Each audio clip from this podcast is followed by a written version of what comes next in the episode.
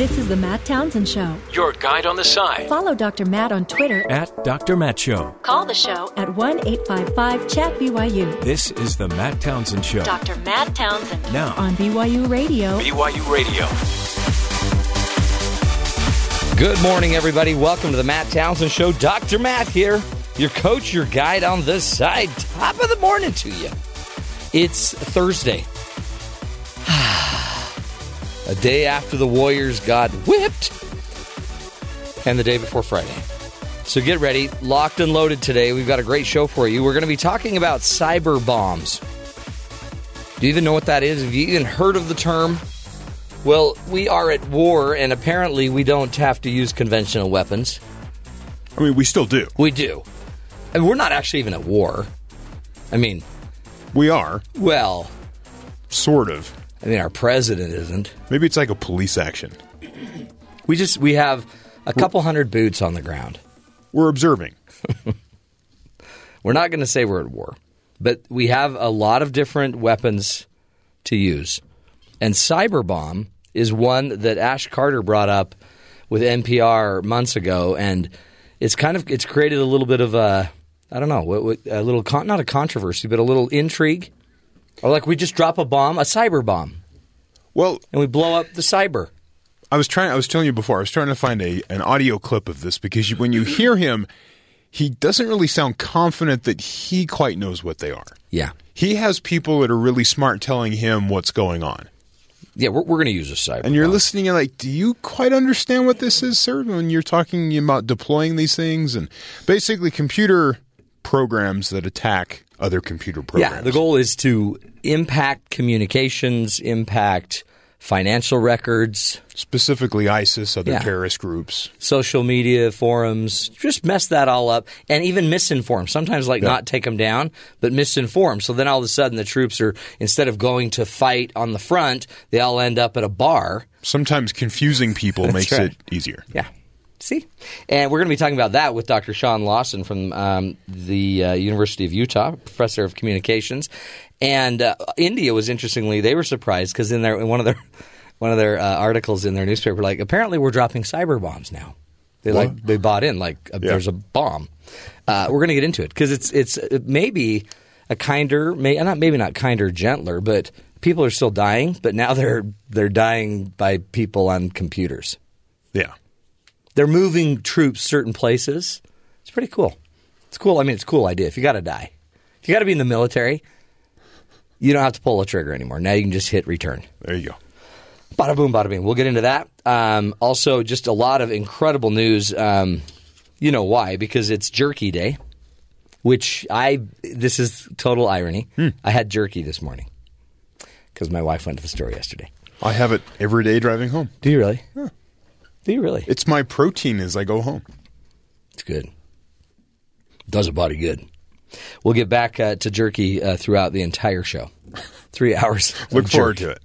But first, let's get to Terry, find out what's going on around the rest of the country. Terry, what's up? Thanks, Matt. Bernie Sanders is set to meet with President Obama in the White House today.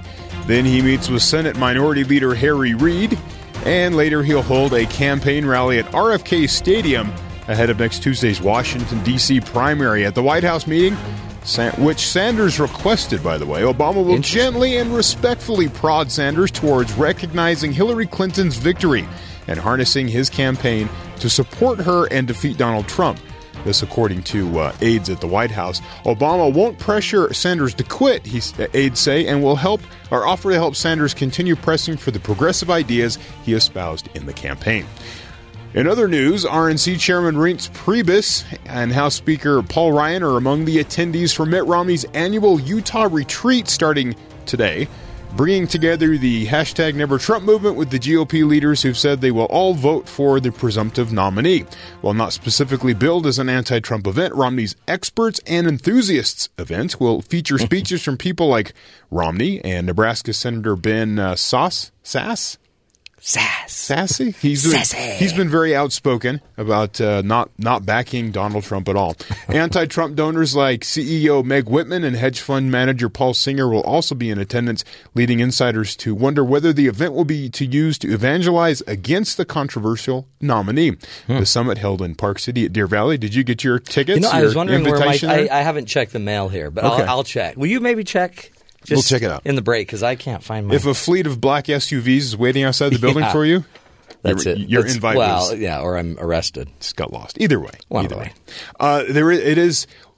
a question: is who will be evangelizing who at this Yeah. meeting? Mm-hmm. Will the establishment leaders will they be trying to pull all these other guys in, or will they be trying to pull the establishment away from Trump? It's just kind of an interesting Sounds like meeting, a great meeting. which no one will be able to get into because. All you hear is rumors. It will be interesting because all the networks will have people standing on dusty roads in Park City, Yes. wait, waiting for the SUV fleets to whiz by, and they go, "That was somebody." plus free continental breakfast. There you go. Mm. Uh, Colin Nathaniel Scott, 23 year old man from Portland, Oregon, died after falling into a hot spring at Yellowstone National Park Yes, on I Wednesday. heard this. The effort to recover him was called off as his remains could not be discovered. We extend our sympathy to the Scott family, Park Superintendent said in the statement. This tragic event must remind us all to follow the regulations and stay on boardwalks when visiting Yellowstone geyser basins. There have been 22 deaths in the park since 1890. It's like 400 degrees. yeah. And it's, I mean, it, there, there's a bottom to it, but you can't really see it. It's Ah. There just was sort of a, a pit. a dad was carrying his 13 year old kid and slipped, and he burnt his the child's leg. I mean, it's a Why hasn't this happened more? There's been tw- says 20 deaths since 1890. and people. I don't, I don't think people get what it looks like there. I, I There's a, have you been there? they're just walk. I don't know on this one. Yeah, They said they're just boardwalks. They're It boardwalks, It but looks they're not- like yeah. you know the, the You got to be careful. yeah. There's no railings. Uh. There's no way to so, sort of control the public. There's just sort of wooden like pallet looking looking walkways, Yeah, yeah. and that's all you have to walk on. Well, and then there were those teenage kids. Do you remember that story a few months ago where they went out and ran across some of these things and, Oh. and, and broke down the geyser, or broke down the ground? Anyway, it created a whole big news media thing. But um, tragedy, that's sad. So they had to call it off. I was kind of figuring that Oh, was going to happen. Uh, and in other news, a scenic campground near the shores of Lake Tahoe is now plastered with warning signs after the U.S. Forest Service announced a flea from a yellow chipmunk tested positive for the plague. a, a flea from a yellow chipmunk Yes. tested positive for the plague. The Forest Service Lake Tahoe Division, as well as officials from El Dorado County and the California Department of Public Health, all confirmed the infectious disease presence in a flea found uh, at a campground in that area. The insect was taken from one of three rodents that were trapped during a routine pest maintenance on uh, May 18th. The plague confirmed. Uh, and receive what the, the confirmation came on June second. Official, or officials say plague is naturally present in many parts of California and many parts across the western U.S right? It's just it's so out there. You know what? This is telling us we shouldn't get out to nature. The geysers, Yeah. the hot pots. You there occasionally people get the plague. They get bit by something out in nature, Yeah. and there it is. But we In have fact, the ability to control. We it better. also have we have um, we have video. One of the things we want to start doing on the show is showing more video. okay. Um, We're on the radio. Be- exactly, exactly. And so what happens a lot of times on the radio, there's not. It's not as stimulating. Are you saying it's not quite the visual medium you, yes. you're hoping for? Okay. So we have been with this plague thing. We have been looking for video about with other animals with plague, with a plague, with the plague, and we found um, an interview of a very popular animal oh wow. that was uh, diagnosed with the plague, like The chipmunk. The chipmunk. He's sad. Oh. It's a hard story. So we're going to start showing more video like Pla- that. Plague's pretty rough. It's also um, Donald Duck Day. It's Donald Duck Day. He didn't have the plague, or did he? I'm not dead. What? Nothing. Here's your ninepence. I'm not dead yet. Um, ah, see, we, you know what? The Park Service is probably hating all of this press. Yes. The bison, the you know the elk trampling people. The lady whose canoe the bear was eating was it a canoe kayak? A kayak. and the hot pots, and now the plague-ridden The plague at Lake Tahoe. chipmunks. Think of that plague-ridden chipmunks. Well, the flea on a chipmunk, Yeah, but then the flea bites the chipmunk. yeah, but who bites the flea? Exactly. Exactly. There's always a chain. There's always a chain. Um, did you hear that the Park Service may start advertising? So we may see more advertising in our parks now. That's Like- kind of pitiful. Like, uh, hey, Corporate sponsors. yeah, Viagra, welcome to wherever, Mount Rushmore. But like stuff like that, all of a sudden you're going to have pharmaceutical companies, these companies promoting, it, and apparently it's all okay. Okay. Uh, no, well, but doesn't that drive you nuts? yeah. I'm sick of it. I don't. The I idea don't- is to get away, right? And Right. That just kind of brings it with you. why don't do this to us? Yeah, there was a whole article about the fact that now we're going to start advertising possibly in our parks. Decisions, by the way, being made by our Congress people Hmm. That are being run by corporate America. How do you pay for it, though? Pay for what? the national parks. Well, we're already paying for it. Well, I know, but apparently they need more. No, they don't. They need to cut back in other places. Okay. That's all they got to do. You're making national park policy now. Yeah. Okay. Well, it's either that or all of a sudden we're going to go there and have billboards. No, on the back of a bison in the middle of Yellowstone Park, you're going to ha- he's going to be wearing a little A-frame board say, with advertisements on both sides. It'll be more high tech than that. You think so? Yeah, it'll be like a, it'll be like a big, like a big build, like a. It'll be one of these digital uh, boards on the side of the road. Yeah. well, or yeah, Because then even- you get five or six ads in that space instead of one. Oh boy. See, you're ruining it. Ruining it. Um, Trump. What's going on with Trump? On Monday, he's He's kind of backed off a little bit. Mm, he's isn't he? He's he's only offending his own people now. right. I mean, the last two days.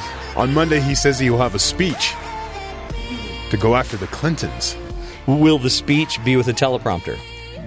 Well, I don't know. Because many people think that, like Mitch McConnell, I think it was, said the teleprompter, great step forward. People like the teleprompter. Keep the teleprompter. I don't think he will. I don't think he will either. Yeah, uh, That that hasn't gotten him to this point. No. And it, it looks like the Twitter sphere was uh, heated up on the Bernie Sanders side. They were all, A little bit. and you know, so this whole meeting with um, the president today, you got to be careful what you say, don't you think? You got to be careful. You nobody wants to offend the burn right now. The burn. Play clip one. Now, hold on. Oh, President Obama will be on the Tonight Show Yeah, this evening. they've already taped it. So this is a preview clip. okay. Oh yeah. Clip one. Is Bernie going to endorse Hillary? Well, I, I, I'm sure they're going to have a conversation. Is he ever going to drop out? or he's just going to stay in? And he's like, Yeah, I'm, I'm going to be talking tomorrow. He's going to be coming to the White House, and I, I, the the main role I'm going to be playing in this process is uh, to remind the American people that this is a serious job. I, you know, this is not reality TV. There you go. Not reality TV. Yeah. Not. Um, it is a serious job. That's why Romney's got his people meeting Yeah. up in the mountains in Park City. There is a uh, a movement apparently. We got five weeks until the GOP convention. I think it's like Obama's trying to tell the GOP something. Uh, here's another clip of Obama worried about us. Do you think the Republicans are, are, are happy with their choice? We are, but I don't know how they're. I don't know how they're feeling. that, that, that, was too easy, but the truth is, actually, I I am worried about the Republican Party, and and I I know that sounds. Uh, Yeah. you know what it sounds like. So there was a lot of self editing going on in the interview. He's got to be really careful. He's trying to tiptoe through uh, whatever minefield he's in. But the the latest thought from the the GOP Stop Trump movement is to get delegates to abstain from the first vote Yeah. At the Yeah, convention. that you're not the first round to that. Yeah. And then after you get out of that, the vast majority of delegates are then free to vote as they wish in the second and third rounds. So get to those second and third rounds, then we can take back our party. Yeah.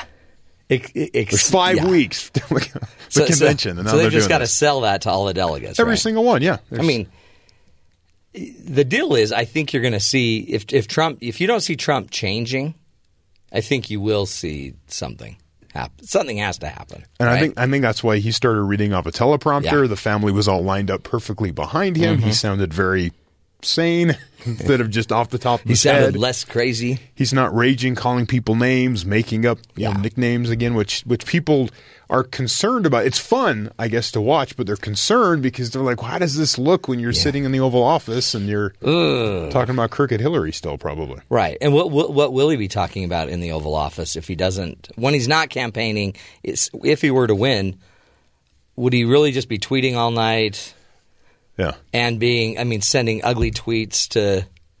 And he's North been Korea? And Oh, no, he's he been, likes North Korea. He's been asked about all this. Yeah. And his answers don't. No, I will be the best president No. you've ever seen. Yeah. And he also said he'll never let us down. Yeah. So, and I mean, he said it. He's never going to give us up. He's never going to let us down. He's not going to run around and. Yeah. Sorry. Anyway, it was a good song.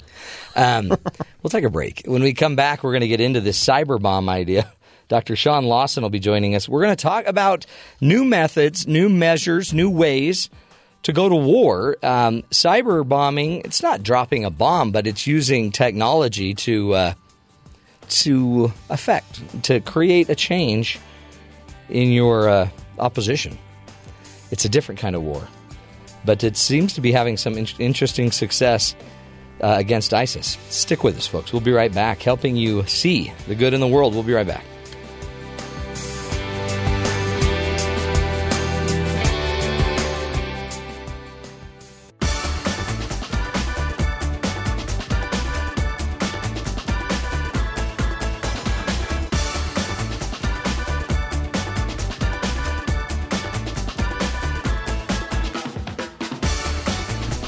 Welcome back, friends, to the Matt Townsend Show. Have you ever heard of a cyber bomb?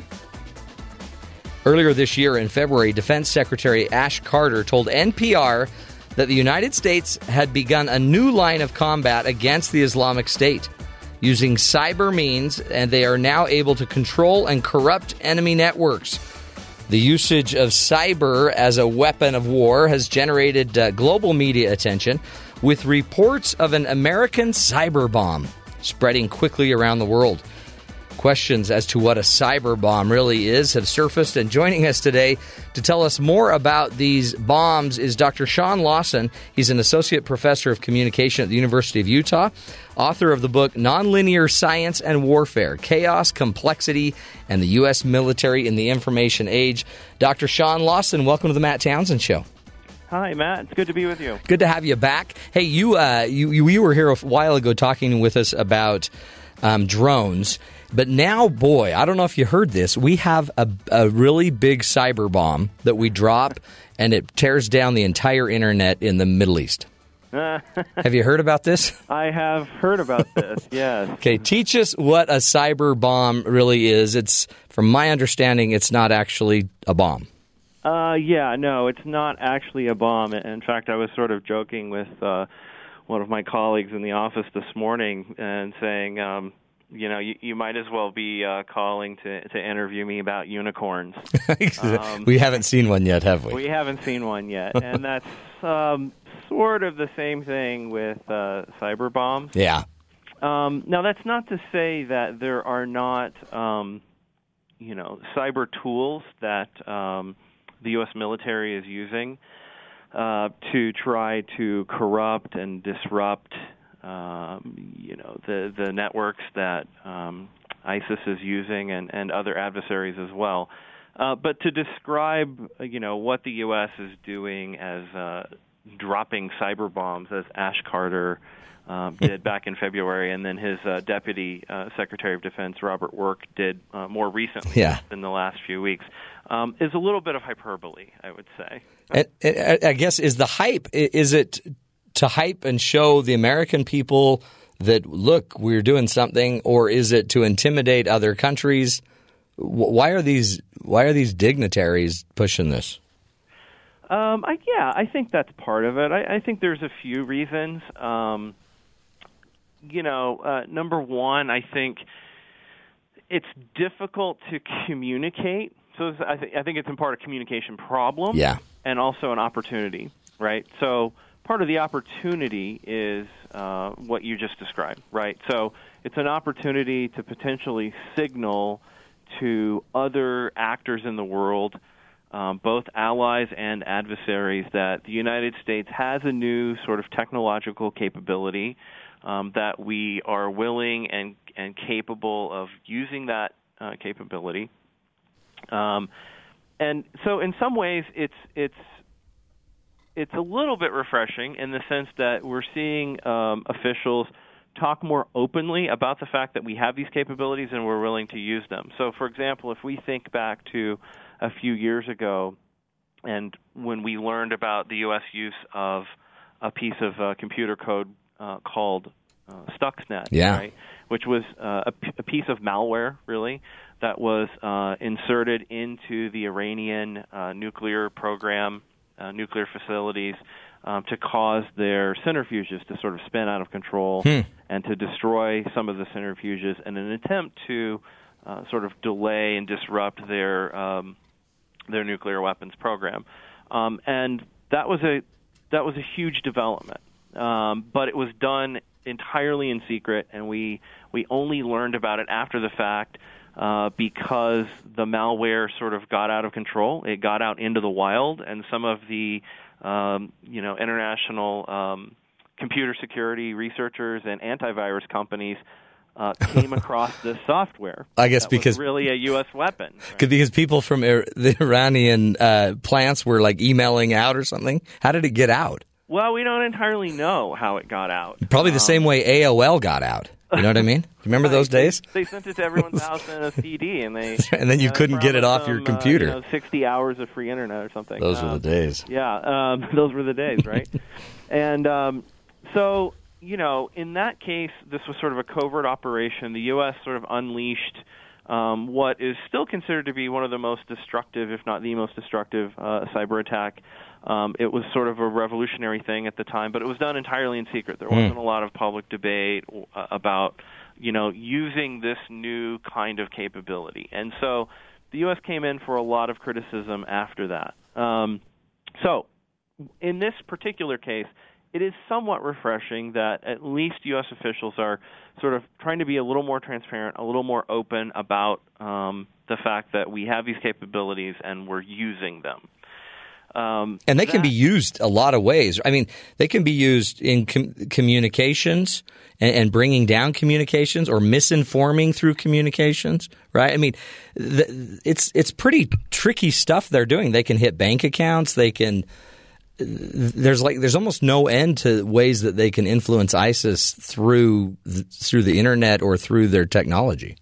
That's right. And so I think that what you describe there is part of the reason why, you know, on the one hand, it's it's refreshing that they're being open and a little bit more transparent. Yeah. Uh, part of it is bravado, as you said before, right? Right. Um, but then uh, the complexity and the range of options for using these kinds of capabilities that you just described also points us to the fact that it's a little bit disconcerting that um, you know these officials are using such simplistic kind of uh, descriptions. But I think it, also sort of explains why they're using those descriptions, why they're you know sort of simplifying and using sort of hyperbolic rhetoric uh, by saying things like, "Oh, we're dropping cyber bombs," because the fact of the matter is the range of potential options, the range of potential uses um, for the various capabilities that we have is quite broad, right? So Yeah. it, it, it involves um, potentially, you know, hacking into adversary um, systems and uh, corrupting information on those systems. It can include engaging in deception operations. So, for example, we don't know a lot about the, the specific details of what the U.S. is doing to ISIS in cyberspace, but um, I, I believe it was David Sanger of uh, the New York Times had reported that one, um, you know, option that U.S. planners were were considering is uh, deception operations that could involve, for example, taking over the computers of known ISIS leaders, uh, sending out uh, what appear to be real emails, but are actually emails that are being sent by the U.S. Uh, to followers, and you know, for deception purposes, right? Uh, Yeah. Maybe causing. Um, ISIS members to gather at a certain location because they think they're having a meeting or they think they're planning for some sort of upcoming operation or attack or something, and then um, in actuality, you know, uh, we attack them. Yeah, you know, bada boom, bada bing. Yeah, right. Some, something like this, right? Um, so there's lots of options. There's uh, denying access to information. There's corrupting access, you know, corrupting the information on, on enemy systems. Um, there's a whole range of, of things that, that can be done. Um, and so, you know, I think part of the reason why officials resort to the use of um, sort of hyperbolic and unfortunate metaphors like cyber bombs is because it's difficult to explain those things in a concise way to the public.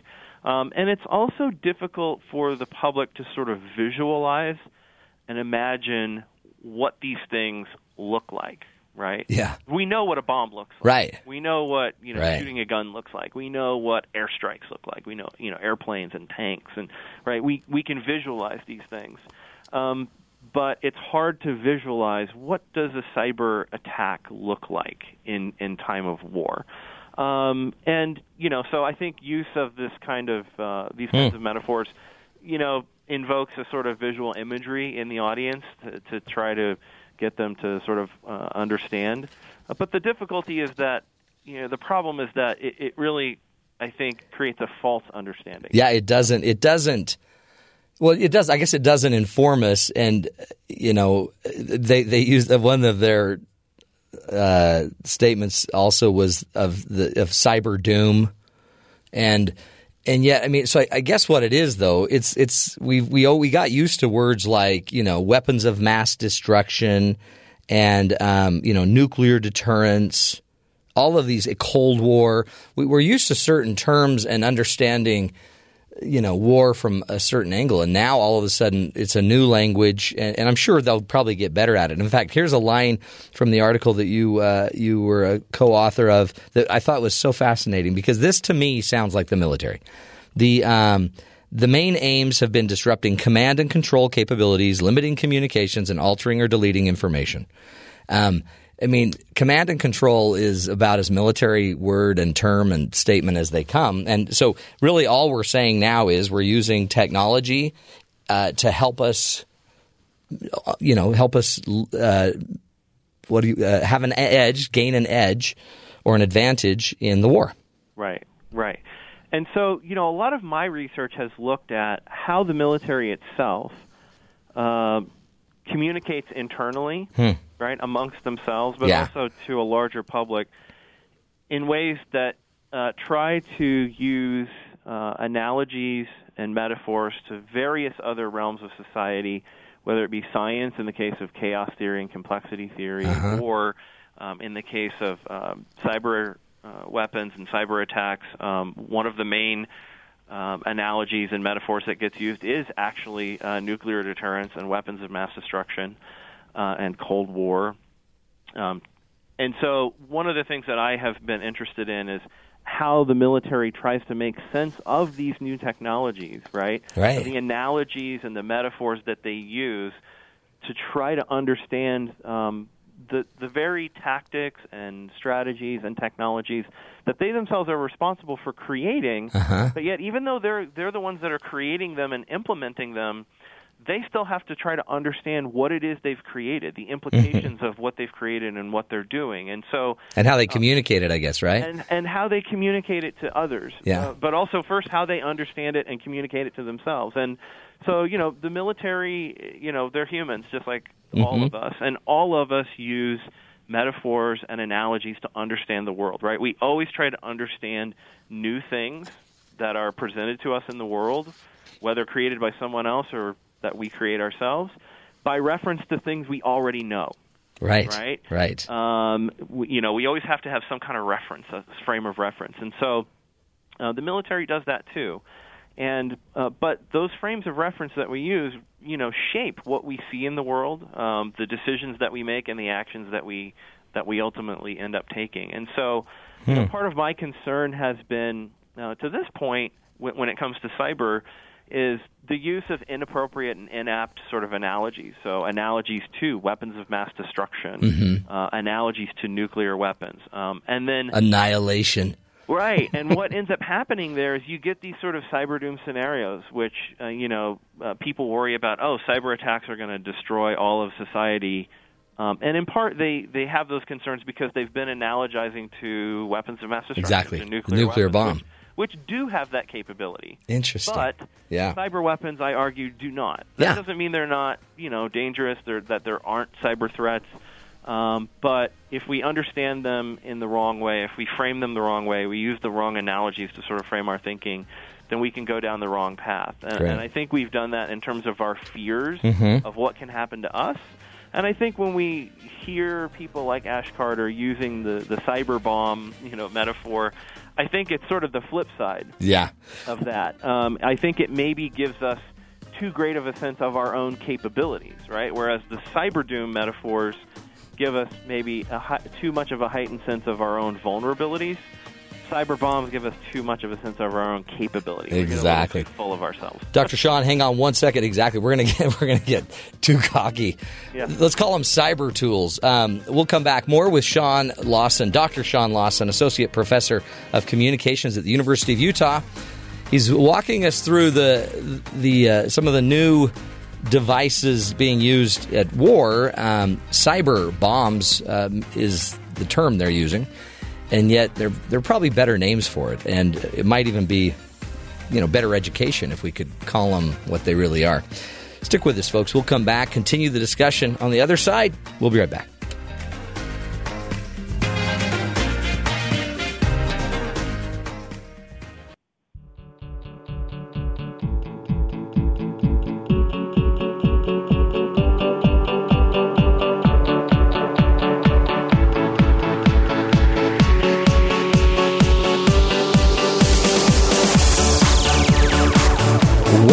Back, everybody, to the Matt Townsend Show. Today, we're talking about some of the advancing technology that is being used uh, in our efforts against ISIS, and we're also speaking about kind of the evolution of war and the evolution of our communication around war.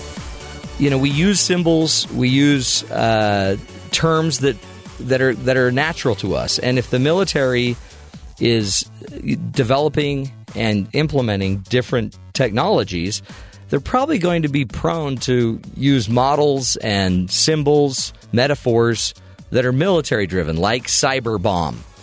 And Ash Carter, the defense secretary, told NPR a few months ago that uh, you know the the United States has a has a bomb, has a cyber bomb, and it's kind of upset the world. Not upset the world, but now everyone's questioning. Well, when are we going to get hit?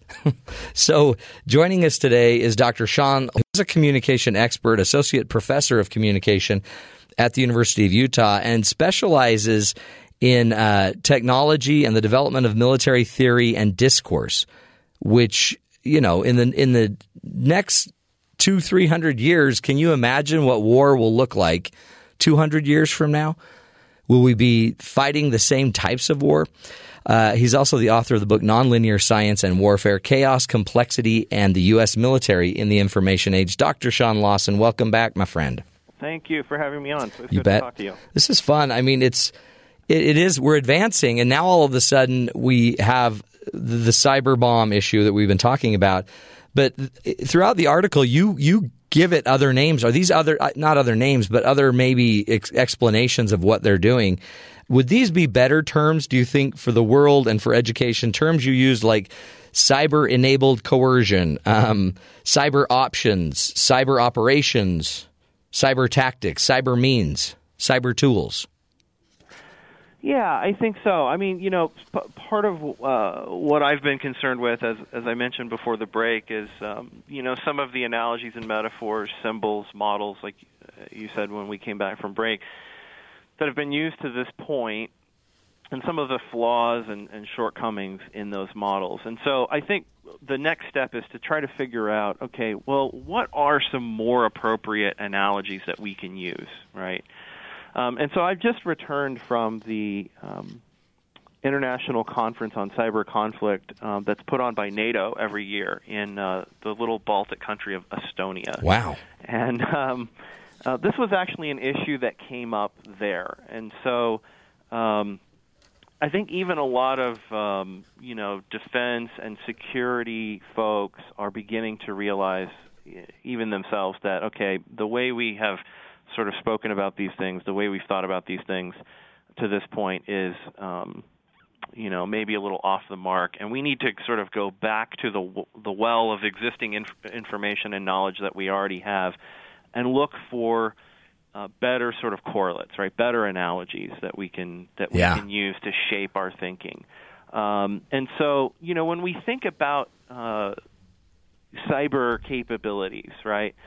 Um, you know, a lot of these capabilities are really what would be called dual use, meaning that they're not fundamentally military Right. right? They're not really weapons. Um, they're uh, in the hands of the military. Um, they can represent the weaponization, right, Mhm. of an otherwise civilian or dual use kind of capability, right? So.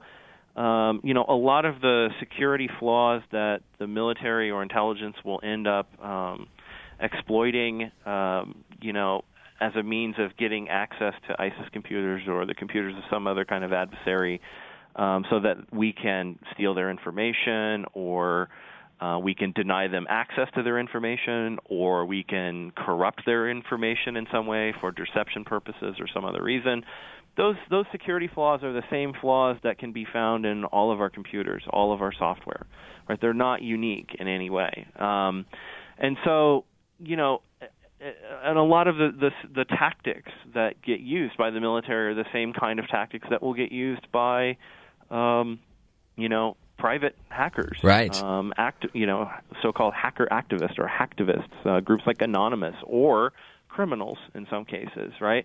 Um, and so, you know, to to analogize to bombs or especially nuclear weapons in some way, um, I think is is inappropriate. You know, it might be better to analogize to something like biological weapons, for example, which again are, you know, fundamentally dual use in the sense that we're talking about issues of disease, public health, Right. uh, vaccines, uh, you know, basic biological research, right? So one difficulty is, uh, you know, if you're going to assess, okay, well, what kind of a cyber war capability does an adversary have?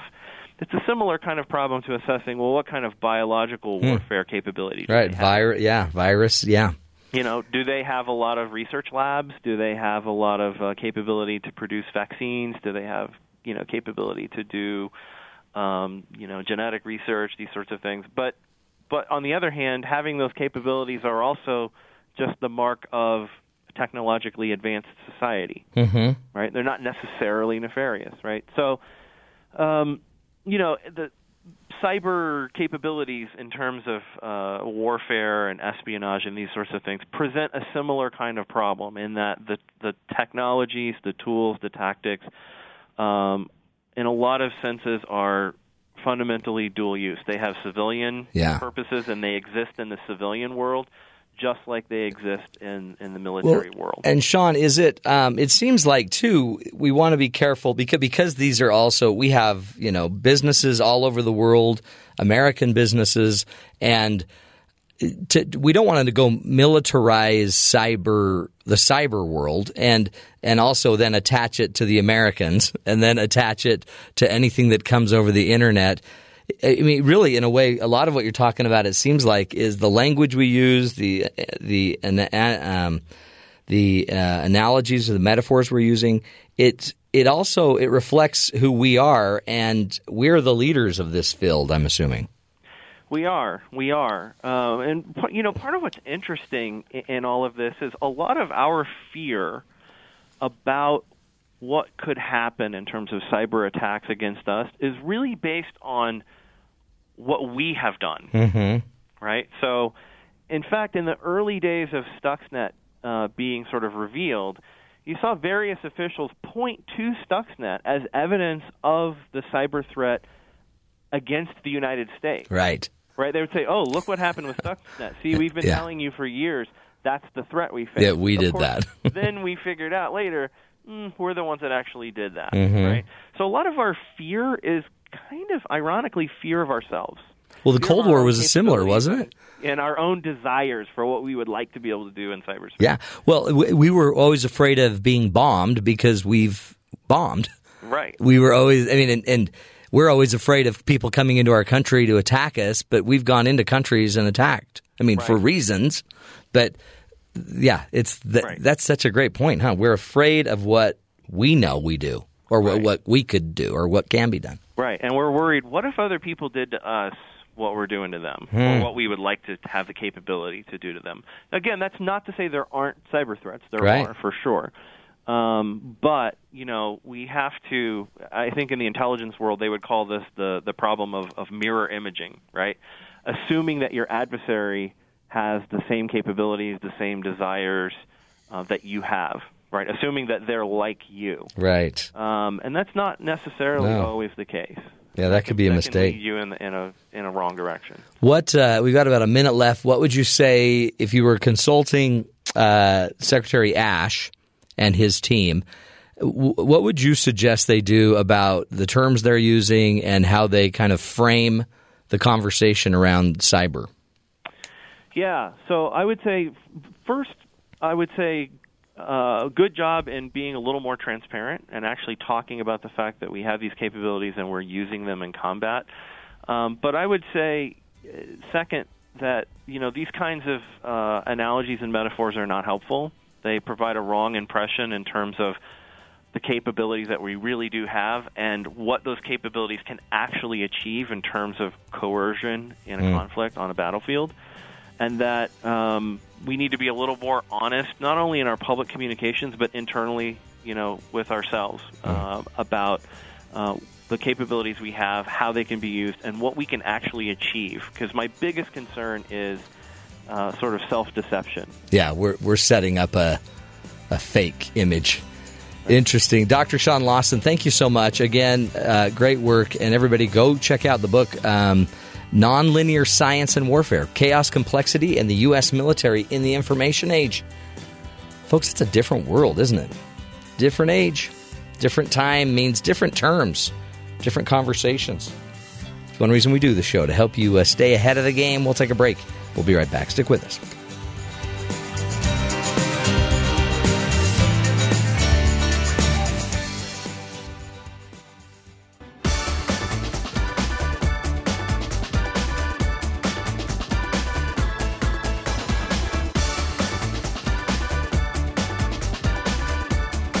Welcome back, friends, to the Matt Townsend Show. You know, language is always important, right? But um, in the end, you gotta, you gotta, I guess, get it right. Um, one of the things that, uh, as I have studied, I got a master's degree in communications, and a lot of times the messages, you are the message, right? Um, so the military's out there, and, and we, we use a term like cyber bomb, and it doesn't seem like a big deal. Except, think about how unsettling that would be if Russia was, if they were out talking about their ability to destroy people via the cyber tactics. Um, it might be unsettling if you are a potential target, right?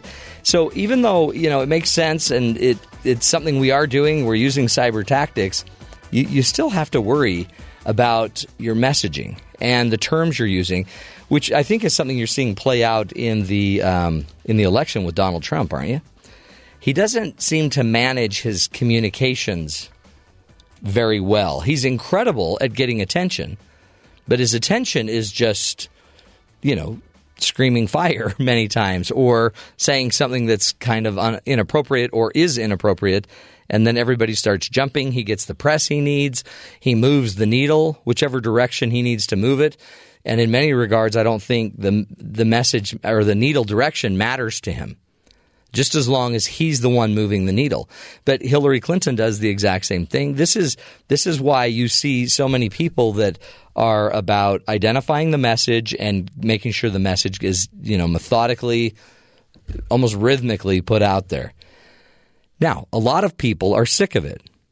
right? They're sick of it, and that's what they're calling the political correctness of the world. And we just we, we're you know we're too worried about what we're saying or how we're saying it.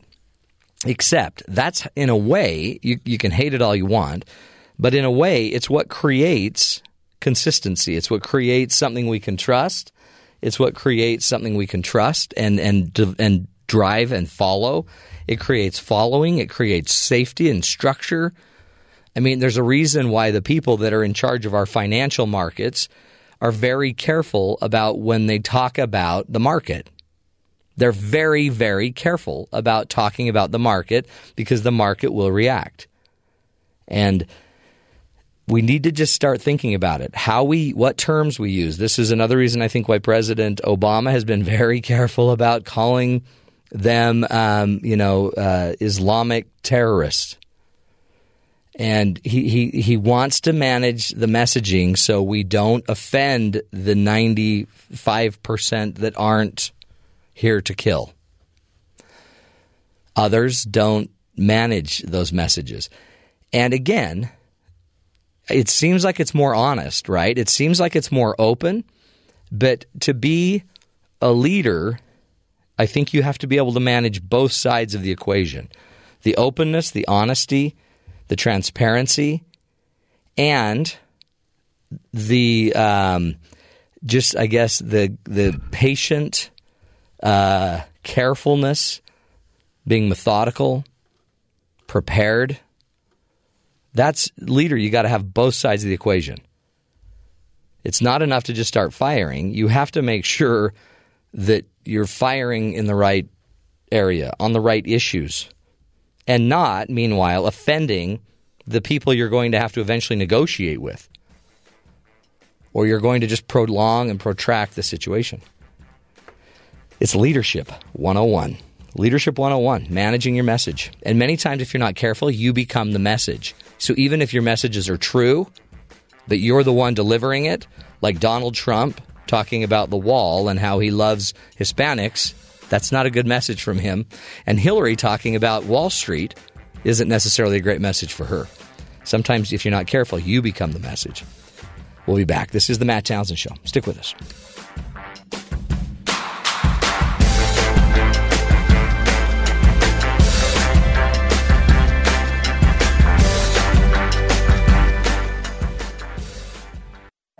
This is the Matt Townsend Show. Your guide on the side Follow Dr. Matt on Twitter. at Dr. Matt Show. Call the show at 1 855 Chat BYU. This is the Matt Townsend Show. Dr. Matt Townsend Now, on BYU Radio. BYU Radio. Welcome back, everybody, to the Matt Townsend Show. Dr. Matt here, your coach, your guide on this side. Top of the morning to you. Happy hour number two of the program. This is the show where we give you the tools, the information you need to live longer, love stronger. Today we'll be talking about how to save your marriage, guys. Because you're pretty much blowing it. And according to our author, it's the husband's fault. I haven't even started, so That's see how bad you're blowing it. You're pre-blowing it. Not to get, not to be offensive. You, um, all of us, guys. I don't know if you know, seventy percent of divorces filed by marriage by women. Really? Yeah. Whoa. Number one cause of divorce: marriage. Number two cause The number one cause of divorce is marriage. is marriage. Okay. Very few people that aren't married divorcing. That's true. Check the stats. Yeah. At least in a legal fashion. This is the in-depth information you get from the show. A show that we, we're looking at for you. So today we're going to be talking about a book called Good Husband, Great Marriage, Finding the Good Husband. We got to, you got to, it's not about necessarily finding it. Guys, if you're married, you got to step up. Well, what about her? I'll step up when she steps up. Yeah, what about her? Well, she'll step up when you step up. Sounds like no one's stepping No. except away. Well, exactly. No. Exactly. See? So we're going to give you some tools, some information, some insights as to how to be a better husband. Now, again, a lot of men are going to hate that. Don't blame me. You always blame me. But honestly, men have a higher marital satisfaction rate than women do. Men are happier in their marriages than women are, statistically. Does it help when I see that my wife is visibly upset that I I go, I, I, I sit next to her, I ask, you know, what's the problem? Can I help? And then after we go through the whole conversation, then I ask her, did that sound genuine? Did that sound Does like that I help? really cared? Did it help you? Need a little coaching on this because Yeah. And then she's like, "Were you just?" I, I was trying to test out some of my skills just to. And but then so the rule is don't don't don't like tell her you were faking.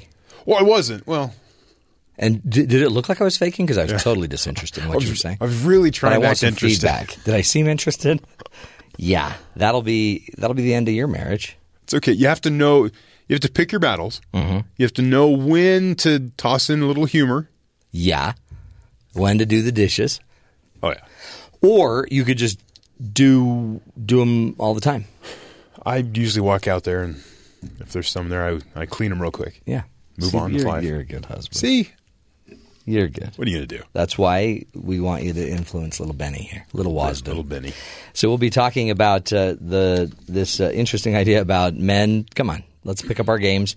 Also, um, we will of course be talking about a lot of other stuff, including a contest out of Detroit for blindfolded lawn mowing. Seems problematic. We actually have video. One of the things we're going to be doing on the show from here on till eternity, through eternity, and beyond. We're going to be sharing more video on the radio show. It seems like radio's really been behind in that area. I know. Everything else is booming with video, but radio. Yeah. So we are going to we we have a lot of video we never show you, but we will be showing it, and you will be amazed at the color and brightness it adds to the show.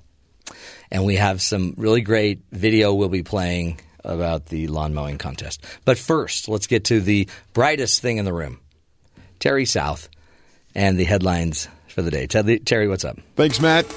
If President Obama wants to successfully encourage Senator Bernie Sanders to support Hillary Clinton in today's meeting at the White House, he's going to have to word his pitch very carefully, as we talked about. Political reports, Sanders reports, or supporters are already bristling at the suggestion that Obama might try to push Sanders to end the fight prematurely in their meeting today. The president is not Senator Sanders' boss, but we've got to get this straight here. Nina Turner, a former Ohio State senator and Sanders supporter, she was talking with Politico. She says there's respect. Uh, there's respect that's for the commander in chief, but Senator Sanders is duly elected and he'll make his own decisions. Strategists contend Obama will have to use flattery rather than force. They don't want to see him shoved to the side, one Democratic strategist tells Politico. See, back to communication skills. Flattery, Yes. not force. Bernie Sanders knows. Yeah. But he's not getting out. No. Donald Trump says he has no reason to raise $1 billion for his campaign. Previously, the presumptive uh, Republican presidential nominee. Can't wait till that's gone. Yeah. That's a long title for the man. Uh, said in an interview with Bloomberg Politics that he he said before that he needed a billion dollars, but he told Bloomberg yesterday that he doesn't think he needs to uh, raise even or commit. He's, he refused to commit to raise even a half a billion to run Well, on. It's because he can't. No, he's saying that he He can't. he, he gets free publicity. Yeah, he still goes, can't. He- I walk up to a microphone anywhere in this country. I'm live on like five TV networks. Why do I need all this money? Right, right. Now, other people like yourself are saying he doesn't have the He doesn't have the ability, of raising that and I money. think the media is onto him now. So Some are saying that he's going to run out of money, and it'll be interesting to see him go hat in hand Mm-hmm. to try to get funds to keep his campaign alive. yes, So we'll see how all Scary. this works. Uh, a new Gallup poll found that 75% of American adults are giving the presidential election quite a lot of thought. Wow. When Gallup asked the same question at the same time of year in 2000 and 2004, interest in the presidential race was substantially lower. These new results are on par with 2008, which mar- makes a lot of sense because right now the cable news channels where a lot of people hear and get kind of exposure to all this information, are enjoying their highest sustained levels of viewership since 2008. You know what? That's uh, that's exciting. And if it would just translate to voting, but it's interesting because Hillary's numbers were down about seven million from Obama's 08 numbers, Mm-hmm. They which were. was the big metric. Hmm. Okay. And finally, Yeah. there's something every science fiction reader knows to fear Uh oh. the robot rebellion. Oh boy. Here when we go. artificial intelligence will learn how to override and outsmart its human commanders. Alert nerd. Now, scientists at Google are working to develop a quote unquote kill switch to prevent AI from figuring out that they got the short end of the No, deal. great idea. Workers with uh, res- working with researchers at Oxford University, Google's AI division, Uh-huh. called DeepMind, DeepMind. plans to ensure that the humans will always remain in charge. As long as you can get to, to the kill switch. You have to get to the. I, I think they're underestimating. Yeah. AI will figure out a way to block the kill switch, and then we won't be able to get. It. How to many It. people do you know that can't even like set their VCR clock or whatever, or even understand which they have five remotes because they don't know how to create a universal remote. Mm-hmm. Yet we think we're going to be able to turn off our robot. Yeah. Not going to happen. I mean, but the, you see the problem. Microsoft built a. They call it a chat bot, sort of a automatic learning type I once had program. a chat bot. they had it watch Twitter to kind of learn how to interact with humans, and Mm-hmm. Oh, it no. turned into a racist, really misogynistic, just bad character on Twitter. Is is the is the bot running for president? No, they turned that off. Okay. They went, this was a bad idea. Sorry. And then we all have, you know, our, if you have a smartphone, you probably have some sort of a little assistant on an iPhone. You push the button, talk to Siri. Why would you? And Siri doesn't work. No. Siri, Siri- I've been having problems having her just Siri's got an attitude. A 30 second timer. She doesn't do it. Why why ay, ay, ay. why would we train up our chatbot Yes. on Twitter I don't know. to be a human? You think you think the problem would have been, uh, you know, like they would have seen it before Right. that Twitter may not be the best source for human interaction examples for At the highest level. a learning chatbot who was just trying to. They what they wanted to do is have this experiment, and you you would you could mesh, message this account and say hi so and so, and they would talk to you. But they had to learn from something, so they used this database of Twitter to be able to pull the information out, and then Yeah. it just turned into this Ugh. Racist monster. Yeah, it's almost like I don't know. There had to have been anything else. A lot of flags along the way that They should just ignore. have them listen to this show. This show, Right. I think, is heaven It on would, earth. It would say top of the morning. Top of the morning to you. Who stole my Lucky Charms? And They're magically delicious. Yeah, there'd be a lot of that. No, we don't. I don't ever use those words. I say top of the morning to you. Yeah. But they're inferred. That's the thing. Yeah. Well, and of course, my little leprechaun outfit. that doesn't hurt. if only everybody else could see. I know. If they could see me now. Hey, uh, I'm worried about volunteer uh, volunteers in Detroit. Okay, so Detroit apparently has a volunteer park grass cutting group, a band, a gang. There's public funding issues in Detroit. Yeah. So they have what's called the Detroit Mower So people are stepping up to keep their neighborhoods clean. Yeah. And they volunteer and, and they help to maintain the parks and playgrounds. But over, uh, I guess, about in the within the last week, they've they've decided to um, they've made it more exciting because nothing's more monotonous than Mowing just lawns. mowing. Yeah. especially mowing like a big ball field. So the Detroit News reports that the Detroit Mower Gang held a blindfolded mowing Olympics on Wednesday while trimming Hammerberg Field on the west side. The contest came after they wanted to determine who could drive a riding mower the straightest without seeing. This is actual video uh, from the mowing contest. Interesting. So they blindfolded the mowers, Okay. and two of the six contestants just set out uh, and they mowed an X in the grass. Holy cow! It's tall and grass. Uh, man, did you see that? All? Uh, yeah, that is some tall grass. and and uh, they they crossed paths, but they didn't run into each other. But they, they ended up mowing um, and and having the contest on a playground, a football field, and a baseball diamond. Two other mowers mowed. Uh, wow. Is that a cow? Yeah, but I hope they're not getting harmed. Yeah. This is uh, this is cool. Jim uh, Kaufman went crooked, but not as crooked as the others, so he won first place. Okay. Well, Is that a pig? what would you? s- Wow, wow, yeah, Wow. Okay. that's some good video. Um, there's some things you just don't think you ought to probably. A donkey. That's a donkey, Yeah. yeah. man. This must be they're mowing the zoo. Are they mowing at the zoo? I, or the farm. Is there an adjacent farm? Holy cow! That's some contest, though. yeah. Uh, they, they also Detroit, in order to raise money, they're thinking in the um, the Winter Olympics they're going to do a blindfolded snow blowing contest. Ooh. Uh huh. And uh, snow plowing contest, Well, okay. which I think could be super fun. Also, um, Just tell everyone to keep their cars off the road. yeah, Just don't park on the road those nights. the volunteers from the Detroit uh, Hedge Trimmers Gang, hmm. they are also going to be sponsoring their own um, their own event, yet to be determined. Blind hedge trimming. Hmm. I- By the way, the winner, Yeah. one armed Jim Kaufman. Just seems problematic. Blindfold, power When- tools. When did he lose his arm? It was recently, he said. Yeah. Yeah. It was on the job, but He didn't want to talk about it. he didn't want to talk about it as his bloody stump was right there. he took the sticker off that says "Don't stick your hand under here when the blade is rotating," and then of course you do. Yeah. I mean, I get the fact that there's not money in the coffers, but I mean, this was for fun. Yep.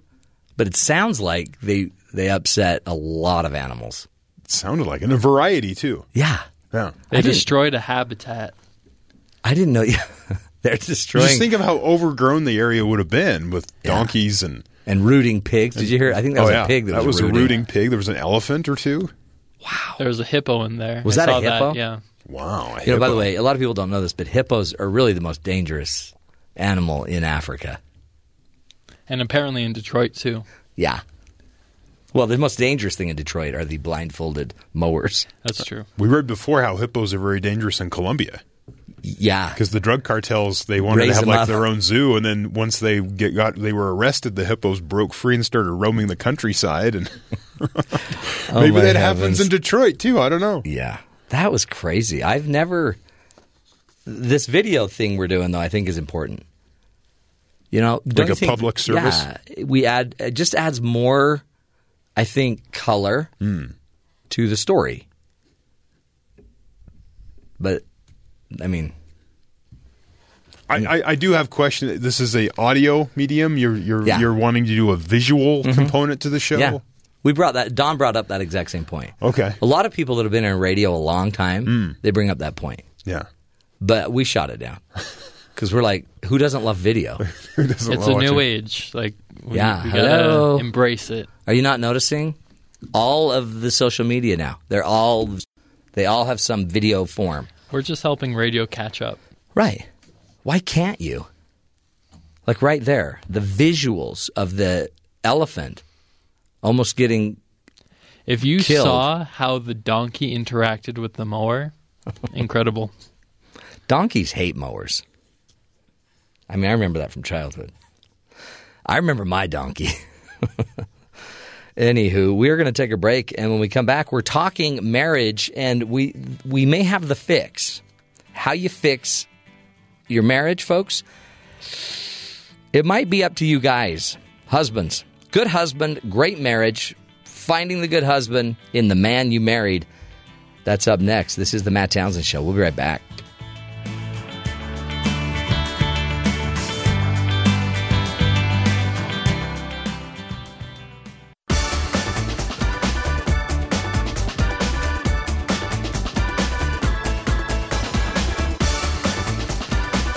Welcome back, everybody, to the Matt Townsend Show, and uh, we're boy, we're going to talk about I think I think a really important subject, and it's something I deal with a lot in my own practice, coaching uh, couples in their communication and their conflict resolution.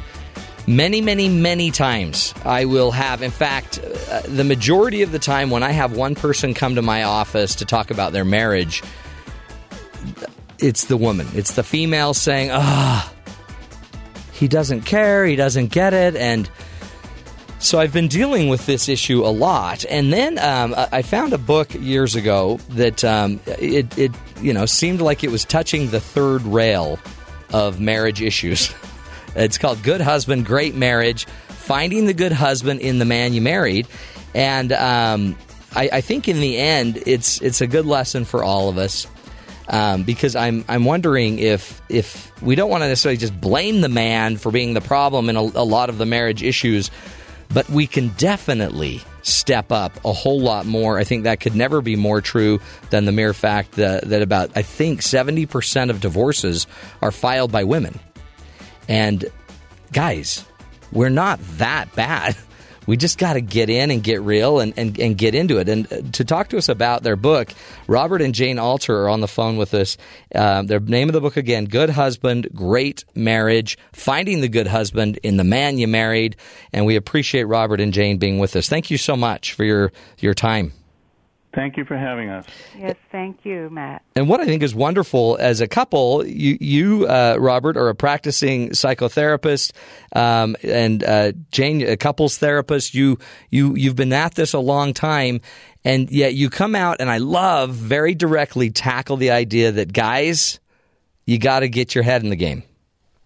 Yeah, it came. It took me a number of years as a therapist um, and and as a husband to realize that I'm sitting down in my office um, with these couples, and I'm looking at the woman, and what I'm seeing is just this person who is reaching out and just trying to have this decent relationship with this guy who's sitting in, in the other chair, and in some ways he just doesn't know how to do it. Yeah. He just doesn't know how to really connect with that particular person or connect with a woman who is his wife. So um, I the book is really a, a teaching, uh, kind of an instruction man- manual. Uh, how to connect with your wife in a marriage. And I mean, is it we don't know how to do it? Is what do you think, Jane? Is it is it men don't know how to do it? Is it just that it's foreign to us? Is it we've never been taught this? What do you think it is that has debilitated so many of us? Well, I do actually think that part of it is uh, just a lack of knowledge. Um, it's, it hasn't been taught, and in particular, men haven't had the responsibility for taking care of the health of relationships. Hmm. That's not one of their, you know, job descriptions in life. So they, I think, even have less sense of how to do it. And also, I think there's a bit of sort of male entitlement, you know, um, Yeah. to feeling like they're the boss. So maybe they don't think that uh, you know they need to know more than uh, what it is that they they want. And there, Here's, yeah, go ahead. Here's the here's the joke in a way. We men actually do know how to relate to a woman in the courting period Right. when we want them. All what we know is I I should be basically being in good energy and being just a good guy and connected with her and talking with her and interested in her and holding her hand, all these great ways of connection. We know that in the courting period. The problem is that once we've courted them and won them and we've got them, we tend to forget all hmm. of it. Yeah, I mean, it, it makes sense. We're the life of the party, right? We've got all the funny jokes. We're, we have all the energy in the world, and then that's just, I guess, to woo her, to win her, and then when we've won her, I guess we get fat and happy. Right. What I, my understanding of my marriage now is that I'm co- I'm still courting her, and I'll Mm. be courting her every day of my life, and that's and that feels good to both of us. Yeah. I think that's a very good understanding. And you need to keep that up because uh, uh, part of that, it seems like I always use the metaphor or the analogy of like a lion. A lion with his pride might be, you know, flexing and puffing up, looking big when he has to win a battle or, you know, maintain his position. But once everything's safe, he just might roll over on his back and roll around in the dust, and he's not as attractive. But uh, you're saying we need to keep we need to keep on our game, and we don't have to. It's not like we can't relax, but it, it is that we need to keep making it a priority. Yeah, and I love that phrase on our game because when you talk to men, it really does help to speak their language, Yeah. like the sports language. And what I tell men is that marriage, especially if there's children who are always watching, that marriage is a big league game you got into. You're playing a particular position, and here's how to play that position. Hmm. I love it, and it's fun to me that you guys uh, have been able to do this together because you're a lot of times you have the the kind of the dichotomy, the he said she said. He's kind of less attentive, so she wants to bring it up and talk about it. He calls her a nag. Oh, you sound like my mother, and then and then it just turns into that typical battle. Do, do, do you guys talk this through, and uh, you have a pretty good insight as counselors together? Yeah, well, I mean, one of the things uh, that Robert often says, which I like, is that not only was I uh, the major editor of his book, but I have been the major editor of him Huh. as a man and as a person. And uh, yeah, we think we base our a lot of our couples therapy on things that we've learned to do together, to talk things through and to let each person be heard, and also the idea of the man needing to make some changes that he might not be comfortable with. That's. I'm a typical. I'm a typical man too. I would much rather be shooting baskets out in the driveway or cleaning up the garage than talking about the relationship. Um, so what I've learned is if I behave in certain ways to her, that that in ways that she's not going to come to me and say, Robert, we have to talk about this. That's my best shot at not having to talk about it. Yeah. Just behave well. Yeah, yeah, and, and improve. And a lot of it seems like a lot of people think you just have to accept me as I am. I shouldn't have to change. What do you, What's your take to that in a Um, long-term I relationship? I heard a, a spiritual teacher say once that um, if you're waiting for unconditional love, many galaxies will have uh, changed by then. um, it really, it's really not uh, one of the deals in marriage. There's a uh, some, somebody once said, after marriage, all things change, and one of them better be you. So what we're talking about is two people who are facing each other every day and seeing things about the other, and some things I love, and some uh, some things I want you just never to get rid of, and there are some things I'd like you to change. And that's one of the great uses of marriage too. It's like you have somebody who a kind of a mirror that is looking back at you and saying, "These are some of the things that you you probably want to be working on." Yeah. I think that's important because in the end, um, we, we want to become, we have to become something together that's healthy and productive. And I may bring in certain traits and problems. My spouse may bring in traits and issues, but we really want to be able to conquer and, and become something new together. And that won't happen unless we're both willing to change.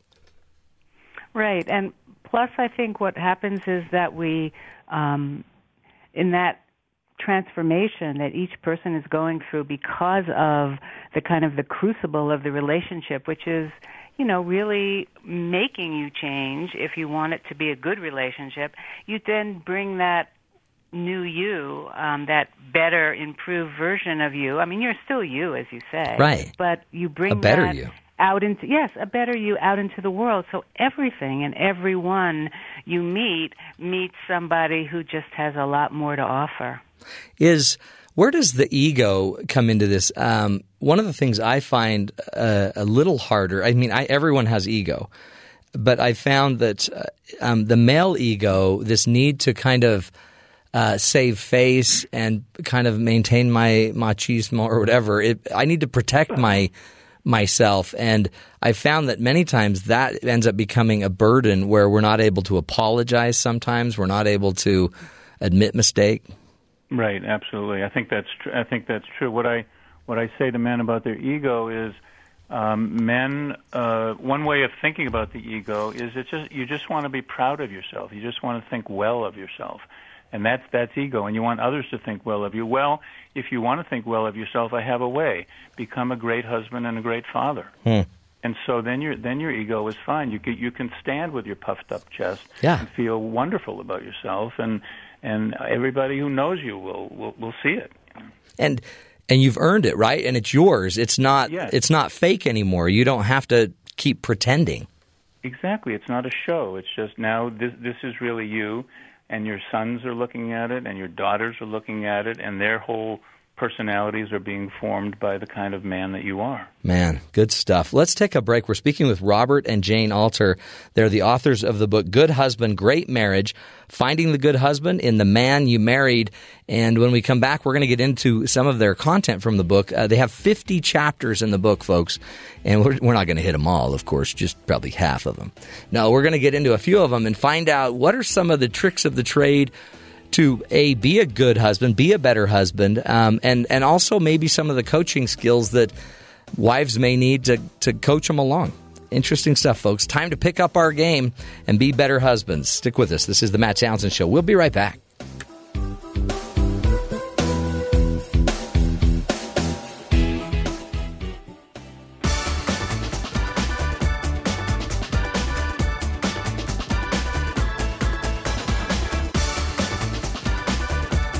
Welcome back, friends, to the Matt Townsend Show. Joining us on the phone are Robert and Jane Alter, the authors of Good Husband, Great Marriage, Finding the Good Husband in the Man You Married.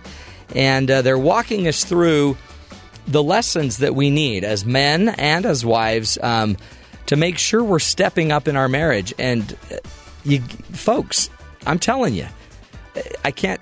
It drives me crazy how many times I've had a wife come in and she's done. She's done. She's tried everything she can, and the husband is like, "What? It is not this bad. It's not that bad." Folks, the ladies, they're struggling, and they'll struggle faster and they'll struggle longer if it's not working. So pay attention. And today we are going to learn more from the Alters, um, from some of the chapters in their book. Robert and Jane Alter, welcome back to the show. Thank you. Thank you, Matt. Love, um, love the book. Love the topic. Um, a lot of the, a lot of your simple, the chapters are very simple headings, um, but I think just they're profound, right? Like very first chapter is, "Hey, you're in a relationship." Um, I mean, that is like so, and it's that's like duh. It's yeah, like duh. You're in a relationship, and like what you just said a moment ago, Matt. I think it's important for the man to believe his wife. Yeah. You know that I Believe what she's saying. him- yeah, believe what she's saying. Um, it, she keeps saying it over and over and over again. It's not because she's trying to make you bad. It's not Mhm. because she's not. She's saying you're not a good person. It's because something isn't working. And the sooner you can sort of believe it and just kind of say, okay, let me see what's what is this about? What what can I do about it? Mm. You know, take that attitude and that approach. Yeah, in fact, use something that might come natural to you, like wanting to fix it, but first find out what it is. Right.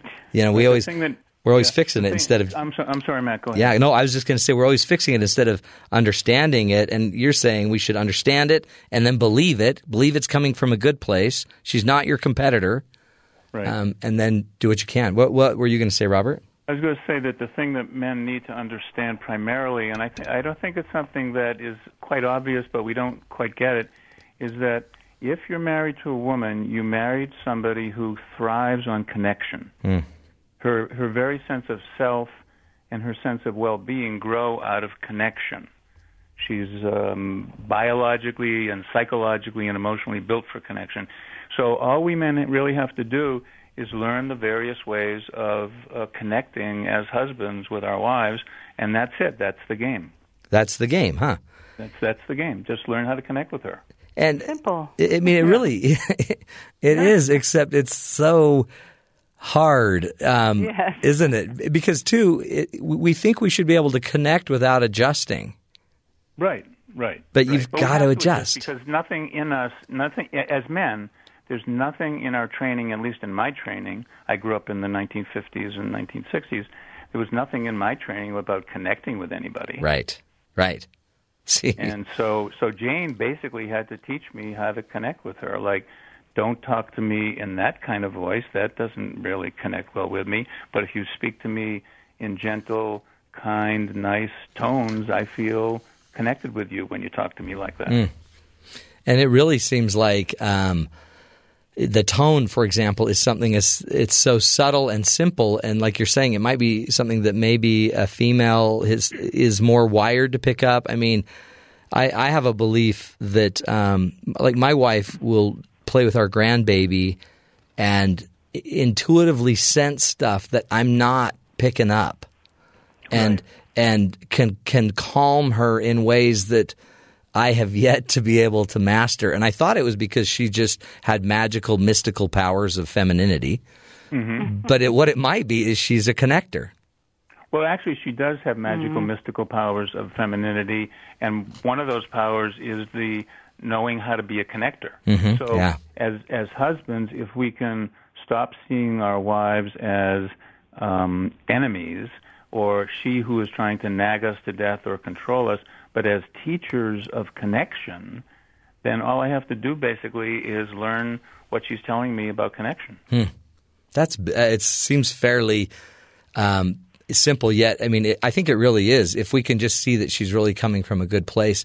Uh, Jane, talk to us about another difference between men and women that I hear all day long, and everyone out there in listener land hears is just the differences about um, sex and the drive and and what it means to each other. What talk to us just uh, uh, for, deal with the issue that most couples struggle with: male female desire and and sex.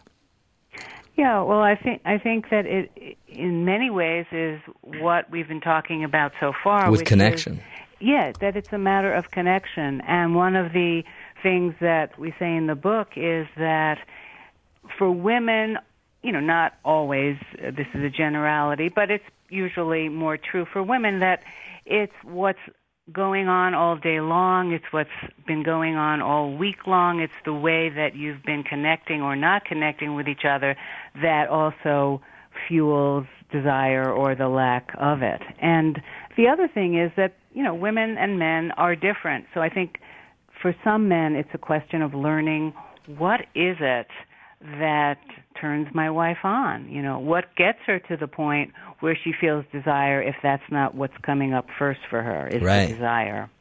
One of one of the moves uh, that that uh, is at the end of every chapter, I give the men something to do that relates to the subject of that chapter. Yeah. And in the chapter called "Her Sexuality," uh, here's the move: uh, Be nice as pie to your wife from now on in your marriage, sweet as honey, considerate, attentive, supportive, kind, in the way you talk with her, in the way you are with her. Always show your love and respect for her. It's all foreplay, man. Hmm.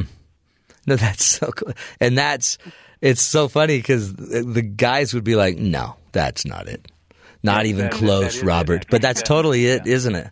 Yeah, yeah. The fore the foreplay starts Monday. If you That's want to have wonderful sex on a Friday or Saturday night with your wife, start the foreplay Monday morning. And love and love and soft. And, and the words you use are, these are chapters, show gentleness, discipline, uh, just affection, attention, talk. Right. I mean, it's it is basic, but it, a really I think um, powerful point about it is how much our mood plays into this. Right, our just our our we're irritable, we're ornery, and guys might end up being reactive and escalating the game. Uh, What do we do about all the moodiness stuff? Um, the discipline there, as as a man, is the discipline I practice. That I have my moods. I mean, I I get irritable, I get moody, I get uh, irritated inside. Um, the the discipline, and and I think of discipline as a, a part of manliness. Actually, um, a man, a true man, is a very disciplined man. Um, my discipline with Jane is to, as much as possible, keep my bad mood inside me and not let it out outside me as something that I'm going to make her her moment uncomfortable. Hmm. Don't make her So- pay.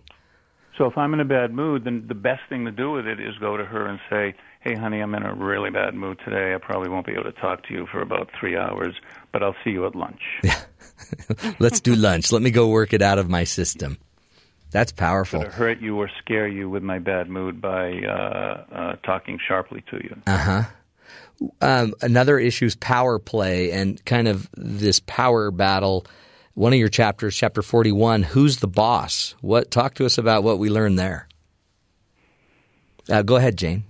Yeah, well, I think that, um, as I was saying earlier, uh, a lot of times men come to a relationship with the idea of that they are the boss.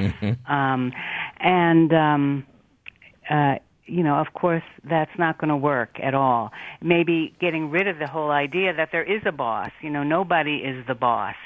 You know, it's like kids often say when they're little, I'm the boss of myself. You know, be the boss of yourself. Take responsibility for how you are, mm. how you're being, what you're putting out, not just what you're receiving. And then you can have a relationship that's equal. And I think it's really, really important for women to feel strong in a relationship and to feel respected in a relationship. And that opens them up to wanting to give more to that relationship. Yeah. what I what I tell couples um, is that when you got married, it wasn't just the two of you that got married. There was a third party involved, and the other thing that's getting that you're marrying is the truth. You're marrying wisdom. You're marrying uh, how to how to live life well on this earth, and so that's the boss. So the, the two the two of you are in a state of kind of obedience to the truth of how life is supposed to be lived and how marriage is supposed to be. So that that makes marriage kind of a spiritual thing. Oh yeah, and and the neat thing too, I guess there's a higher order, right? It's so it's not my way or your way. It's not my interpretation or your interpretation. Sometimes there is some truth at play.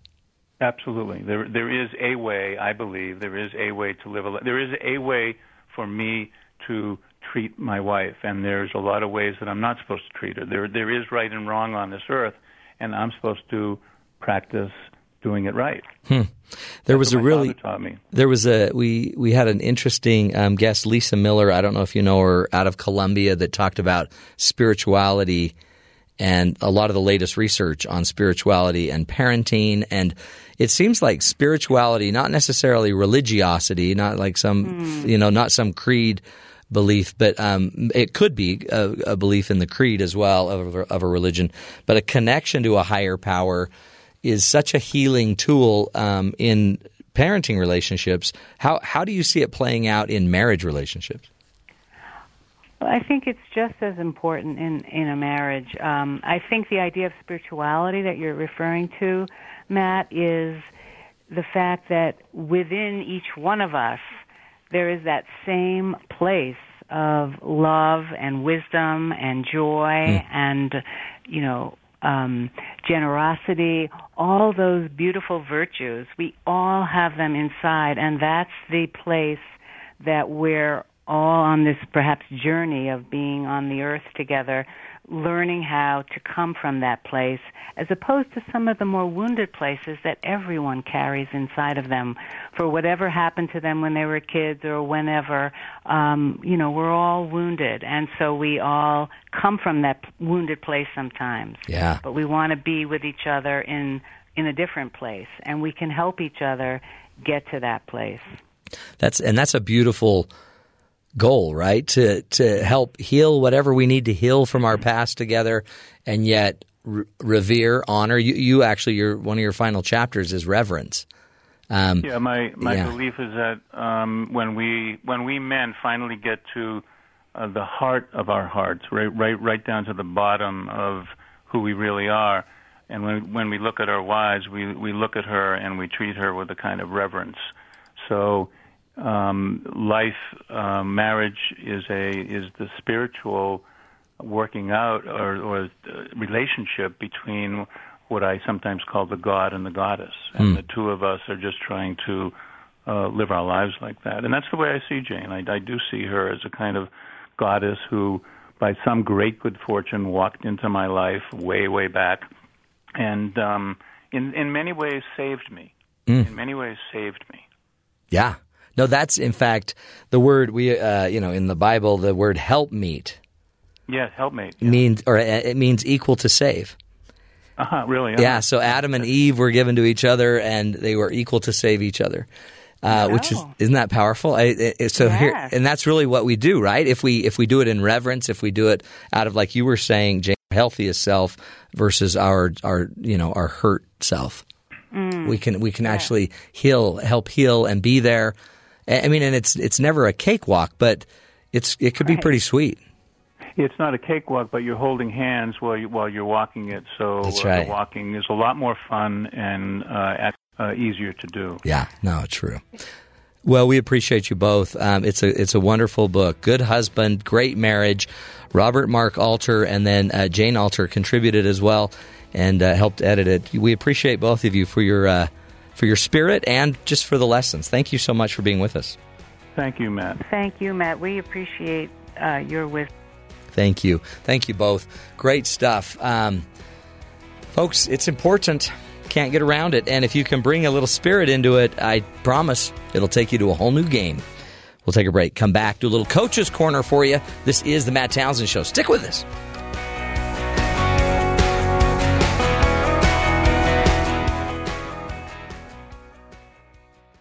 I'm ready to go in, coach. Just give me a chance. Because life doesn't come with a handbook, you need a coach. Here's Dr. Matt and his coaching corner. Play ball. Welcome back, friends, to the Matt Townsend Show. What a great uh, interview with uh, Robert and Jane Alter. Marriage is hard, right? And it's it's even harder just with the typical issues of life. A spouse maybe that is sick, uh, somebody that has lost their job or has mental health issues. There's so many different problems that can come up. Uh, so am I just supposed to stick it out and stay with somebody that doesn't get me? I hear that all the time. And I don't know. But what will you become?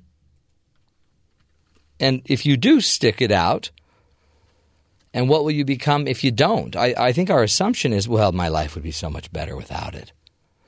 But many times, I think my my wife's differences, her challenges, and her tendencies force me to become a better person. They force me to become the change, and I understand that that doesn't always bring happiness today, but it brings change, growth over time. So maybe there is a benefit to sticking in it a little longer. And there would be even a greater benefit if my partner would get the fact, too, that they need to change, right? I mean, I have clients that have been living in a one sided marriage for years, and their spouse does not seem to get it. They think, ah, oh, she's lucky. I am the greatest man in the world. And so I sit there and I worry because a guy says, No, seriously, you are so lucky to have me. yeah. It may not. There's a little video of a marriage fight. Uh, it may not. It, it may not be what you think it is, and you can keep blowing smoke that you're just a saint. But the reality is, everyone's got issues, and if if we can't get real with each other, then we're probably going to have to we're going to become something a lot less than we can become as humans. We're going to fall apart. So there are maybe some ways to motivate your spouse. You don't have to cross the line. You don't have to use ultimatums. Um, you don't have to beat them up if you need to see some change. But one of the things you might want to do is is find a way to feel love for your partner before you bring up an issue. Most of the time, I found that when we're bringing up our issues with our spouse, we're not bringing up the issue out of love. And why this is so critical is because if I'm feeling anger, if I'm feeling frustrated, if I feel like you're taking advantage of me, then I will approach the conversation through that paradigm, through that way of thinking. And when I do that, my tone's going to be totally off.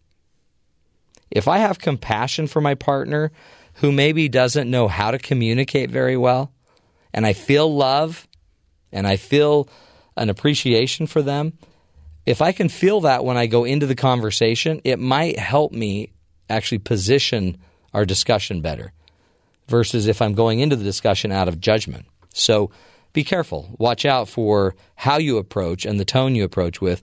Also, make sure that you find the um, on switch that's inside your partner.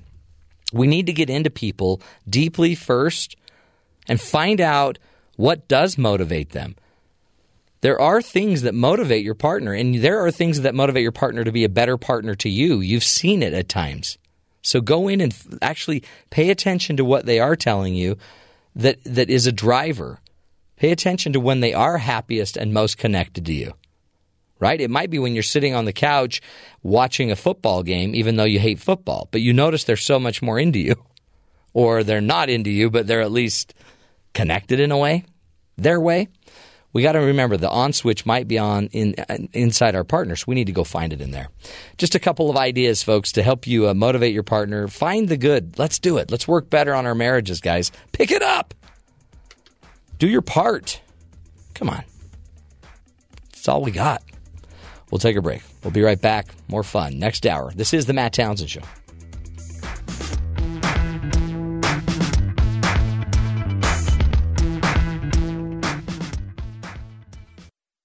This is the Matt Townsend Show. Your guide on the side. Follow Dr. Matt on Twitter at Dr. Matt Show. Call the show at 1 855 Chat BYU. This is the Matt Townsend Show. Dr. Matt Townsend. Now on BYU Radio. BYU Radio. Welcome back, friends, to the Matt Townsend Show. Dr. Matt here, your coach, your guide on the side. Happy Jerky Day, and of course, Donald Duck Day.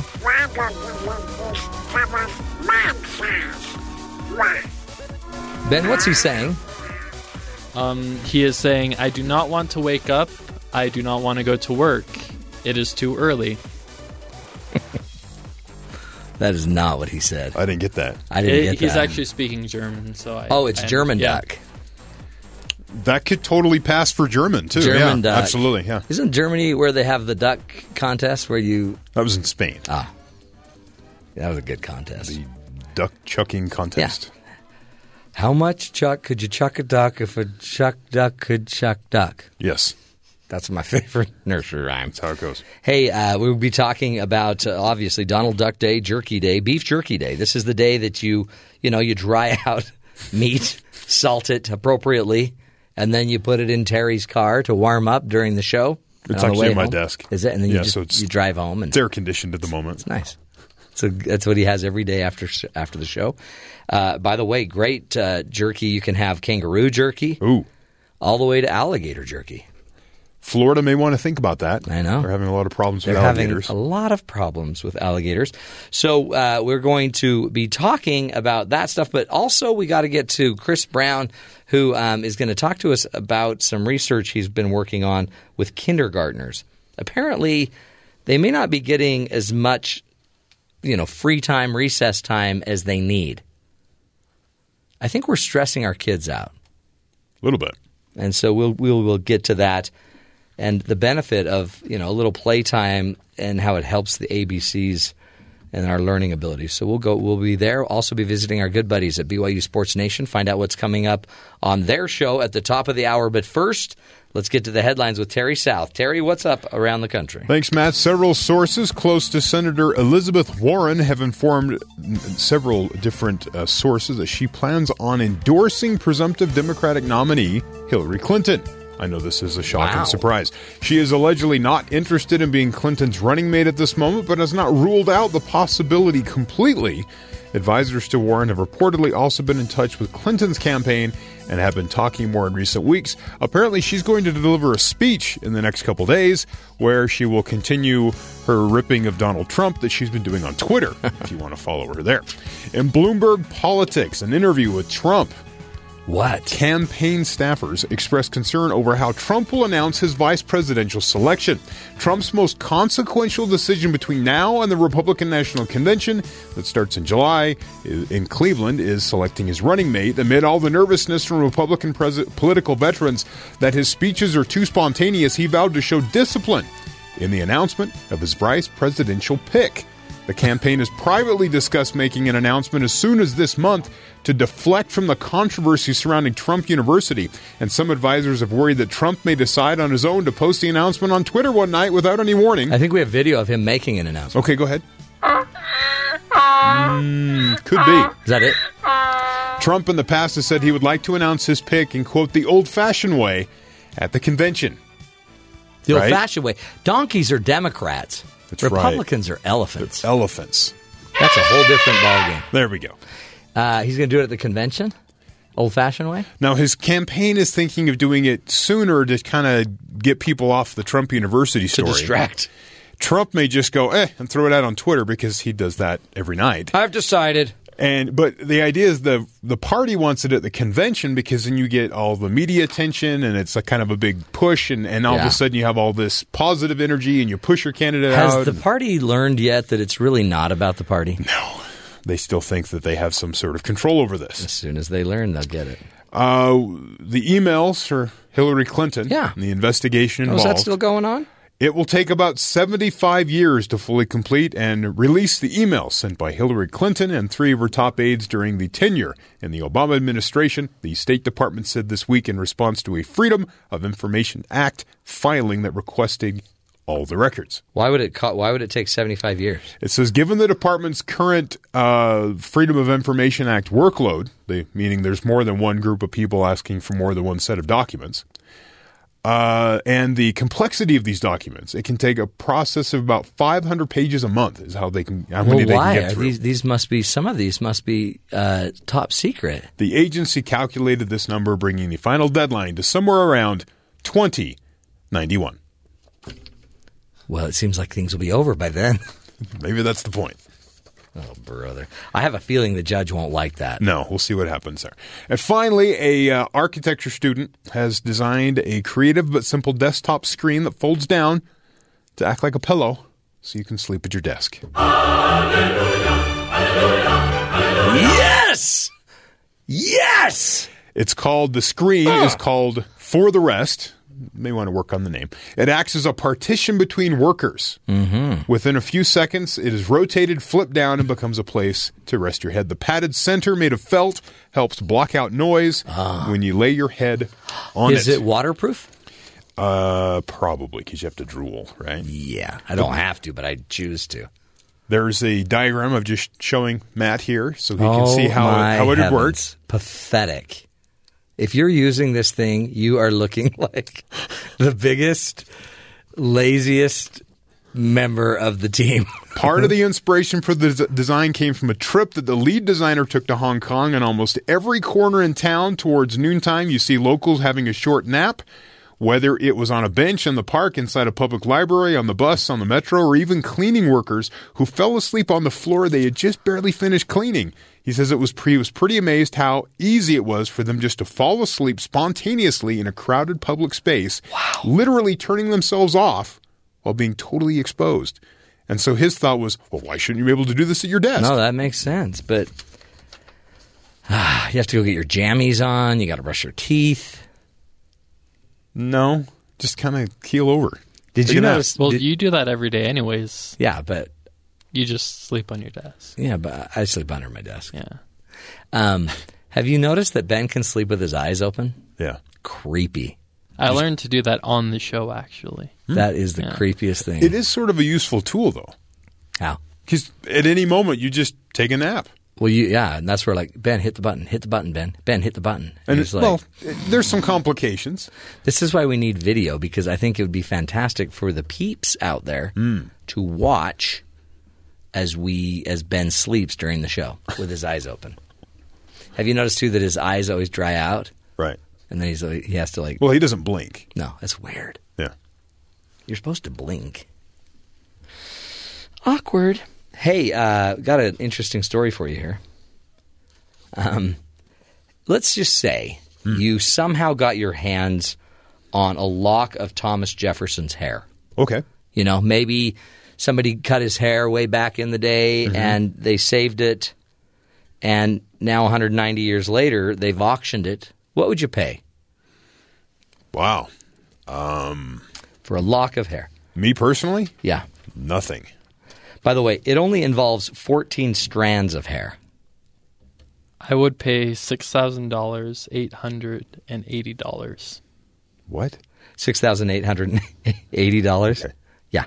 That's exactly what they did pay. 680 600 $6,880. is Are they about what going to clone No. Thomas Jefferson? No, but No? They're they just using the same technology as in Jurassic Park. Actually, they're just Ooh. auctioned. Yeah. Yeah. they auctioned it off. They're not going to. No, they're not making a dinosaur. Is it encased in some sort of ember?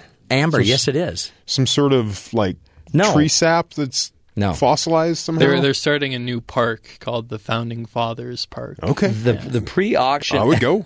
I'd go see Thomas Jefferson. How you doing? Wow, Jefferson looks taller than I thought. No, Look, what, wooden teeth. Wow. what what they are doing though is they they're making they made seven grand off of it when they thought they were going to make three. Hmm. And so now I'm trying to figure out where are they getting the hair because I'm going to bet there's a run on Thomas Jefferson's hair, and it just so happens because we're starting to show more video on the radio show, Right, right. uh, because we're trying to spice it up, bring more color. We we found the video of how they got the hair, so we're going to play the video now. Okay. Can you see this guy? So what? Great grave diggers? Yeah. There can't, So there they- can't they be much dug- left. No, no, they dug the hole, Oh, okay. And then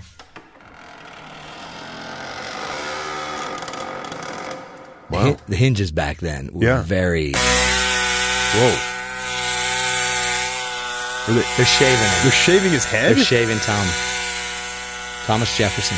Wow. They're going to. They say they can easily. He's really yield- held up over the years. These are the words they use. They could easily yield about five fifty thousand dollars worth of hair off of that, off of the old Oh, wow. founding fathers kind of. Do you think this is a cottage industry? Yeah, super popular back east. You know how in the in the west, I don't know, east they do it too. We do a lot of geocaching. Yes. Yeah, back there, uh, head shaving of dead people. It's kind of the same thing. And the weird thing is counterfeit. They're shaving a lot of people that aren't Thomas Jefferson, and they're saying it's Thomas Jefferson. How would you know? You wouldn't, Yeah. right? Yeah. See, Wow. I think the, the things video- you learn. but I think things the you learn. video helped a lot. Yeah, it really explained, helped give character and some some content to the to the story because it is kind of confusing. Where did they get the hair? Yeah, The And- unethical industry of founding father hair Yeah. supply. Yeah. Wow, so we're getting into Black some market hair. investigative journalism here. Oh yeah. We're exposing a black market. It used to be that the hair only mattered to people that were living, Mm, right. but now the hair of those that have died matters a lot. You, there's a market there. By the way, fingernails coming next. Trust me. Did you hear about this uh, this burger? This is the dumbest thing I've ever heard. Uh, there's a there's a burger. You're not into hot stuff. We always talk about, No, I am. but not not like this hot. Well, I mean, you have to be able to enjoy it. This is a, an adults only burger. It's a burger for adults only. It's like X rated burger. But not X-rated in the way you're yeah. thinking. Yeah. No, X rated in the fact that it's it contains a chili sauce. It'll chili melt your sauce face off. Fourteen thousand times hotter than a jalapeno. Right. wow,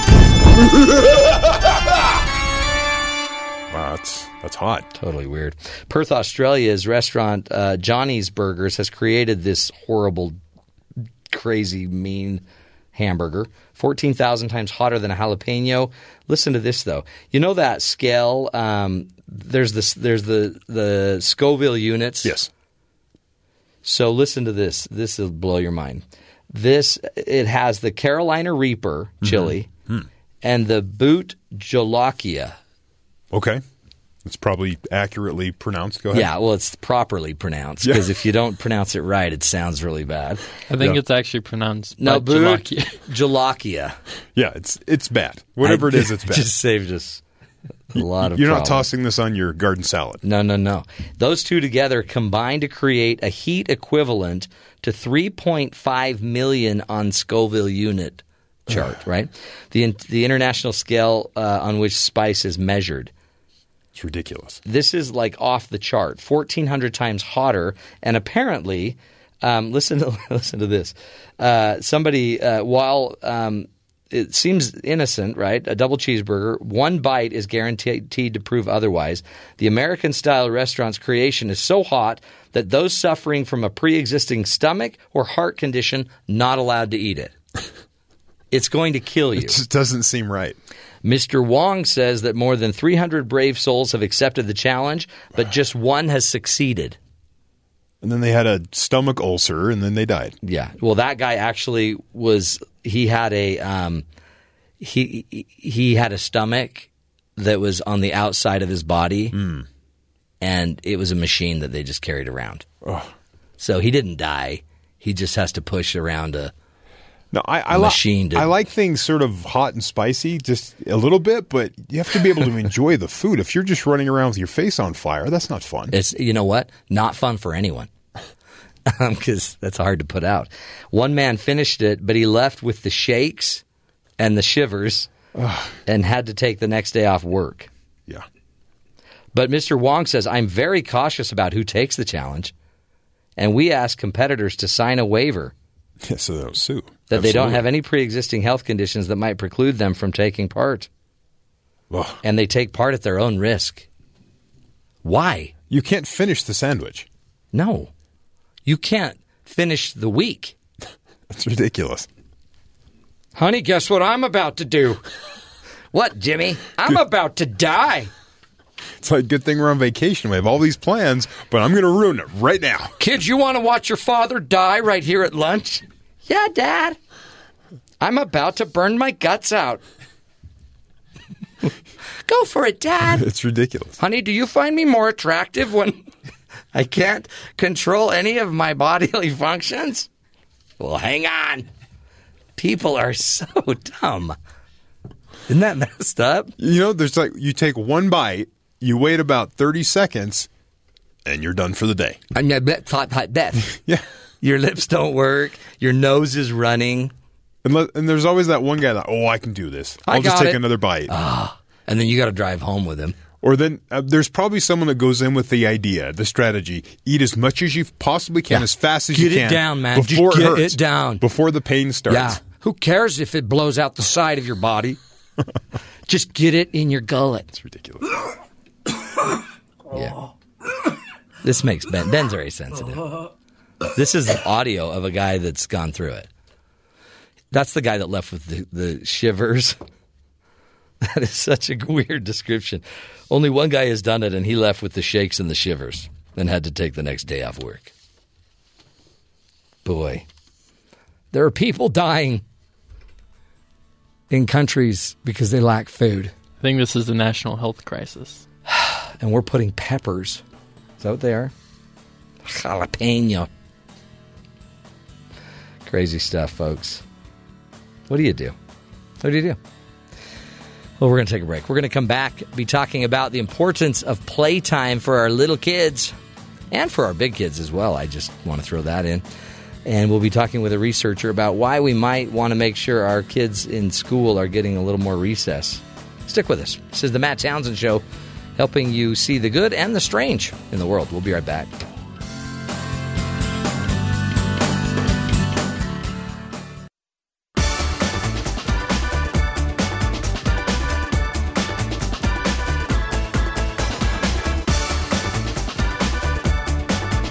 Welcome back, friends, to the Matt Townsend Show. You know, if you ask any kindergartner what their favorite part of school is, most will probably say recess or playing make believe with their friends. But even though it might be a kid's favorite, maybe only 15 to 30 minutes of their entire day is dedicated to the playground or sandbox. The rest of the time that they're in school, kindergartners are in their desks prepping for their next assignment. And so, are today's kindergartners getting too much academic pressure? Christopher Brown, Associate Professor of Curriculum and Instruction in Early Childhood Education at the University of Texas, suggests that recess and playtime for kinder- kindergartners might uh, not just be a break from schoolwork, but also a vital part of their education. And he joins us today to talk to us about why kids' play is so important and why we might want to be giving them more of it. Uh, Chris Brown, welcome to the Matt Townsend Show. Well, thank you for having me. I appreciate it. You bet. And I know this is study or research that you're you're just basically barely getting underway. But uh, talk to us about what you're finding out in your research about uh, the kindergartners' time uh, and their need for play. Sure. Well, this actually, my work is a little different than some work that's come out of the University of Virginia recently. Um, there's been some work there where they looked at longitudinal data, uh, data from 1998 to 2010, documenting how teachers, where they're spending their time and their instruction across the school year. And they found that teachers have shifted their instruction much more towards academic content, uh, reading and math instruction. And in my own work, I, I've been interested in how kindergarten has changed. I'm a former kindergarten teacher. Um, I taught in the late 90s, early 2000s. And I went back to my PhD actually because I was really curious and personally struggling with this idea that we need to force kids to learn more academic content in kindergarten and as well as in preschool, where the research isn't as clear about why they need to do that so early. Right. Um, and so what I've been looking at now is, well, we have this changed kindergarten, and I want to talk to different stakeholders. Well, what do they think about it? And so I've been sharing a video that I made with a kindergarten teacher a year ago, um, documenting what's a typical day in kindergarten look like.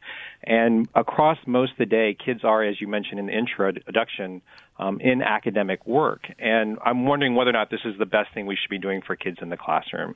And so the data that I'm collecting is just talking to different stakeholders and seeing what they think about what they're witnessing in the video and what they think should be happening in kindergarten. Yeah. I mean, and, it- and it's been. Oh, go ahead. I'm sorry. What about letting them play? Like it in the end, aren't we finding out that learning academic stuff it's important and great, but in the end, there's other things they need to learn, like you know, using their curiosity and um, get along with each other. yeah, and social skills, and I mean, and it's like in the end, most of us aren't into academic work anyway. By the time we're graduated, so maybe No. the social skills and and figuring out how to be happy would be better. Well, and also thinking about how to think intellectually. It's Yeah. not just learning how to read or just learning how to count, but you know, I have this question that I want to learn more information about. How do I do that? Um, when I get stuck on a problem, how might I work through it and have the persistence and the you know the motivation to keep moving forward? And play. When we think of play, we think of kids, you know, doing silly things, but really play is intellectual work for children. It's an opportunity for them to process, make sense of the world they're living in, and they do that typically with other people, which, you know, as we get older, we have to work with others to solve problems. Right. And so play gives them a great opportunity to just start to develop these skills early on. And, and nothing, nothing is more realistic to life than two kids fighting over a teeter totter. Uh, exactly. Right? Or- I mean, that, that's right. That- That's marriage 101. it's a lot of things. it's true, and yet it's interesting. Like uh, it's I, maybe what it is is we feel pressure as educators, as administrators, as parents to get this knowledge into their heads. So we think we'll push it earlier instead of just you know doing it at an appropriate time. Well, I think that's that's a huge issue. We also, you know, as they say, the world is getting flatter, and people are. A lot of parents that I talk to are very worried about their kids and the future they're going to have in this world. So they're trying to do anything they can to help them get a leg up.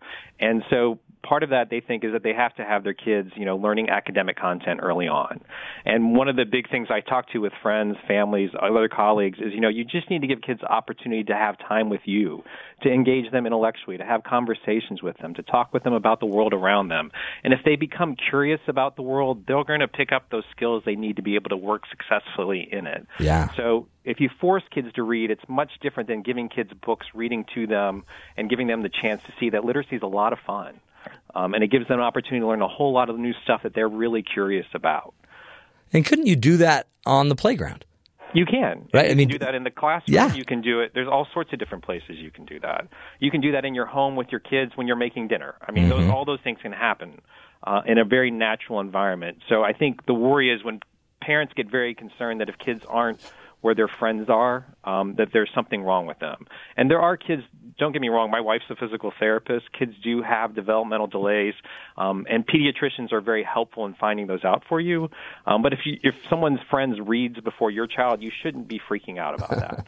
I mean, unless the kid's 18, right? Right. Oh yeah. If they're 18, then you're like, you got to start freaking out. Yeah. If they are if they aren't in school at 18, there's a trouble problem going on. That I think that's it, and and I that's why I love the idea that you're you're asking these questions and you're doing it. It seems like in a kind of um, uh, more in a what's the word? I guess. Um, you're- Empirical? Yeah, yeah, exactly. Yeah, you're you're going out and you're actually creating the data to to maybe squash some of these other ideas. We're pushing kids really hard. What do they miss when they're not, or what do they gain in play, and what do they miss when they don't get enough play? Uh, well, it, it depends on when play happens across the day. So in play, they gain a lot of different opportunities to foster their intellectual development.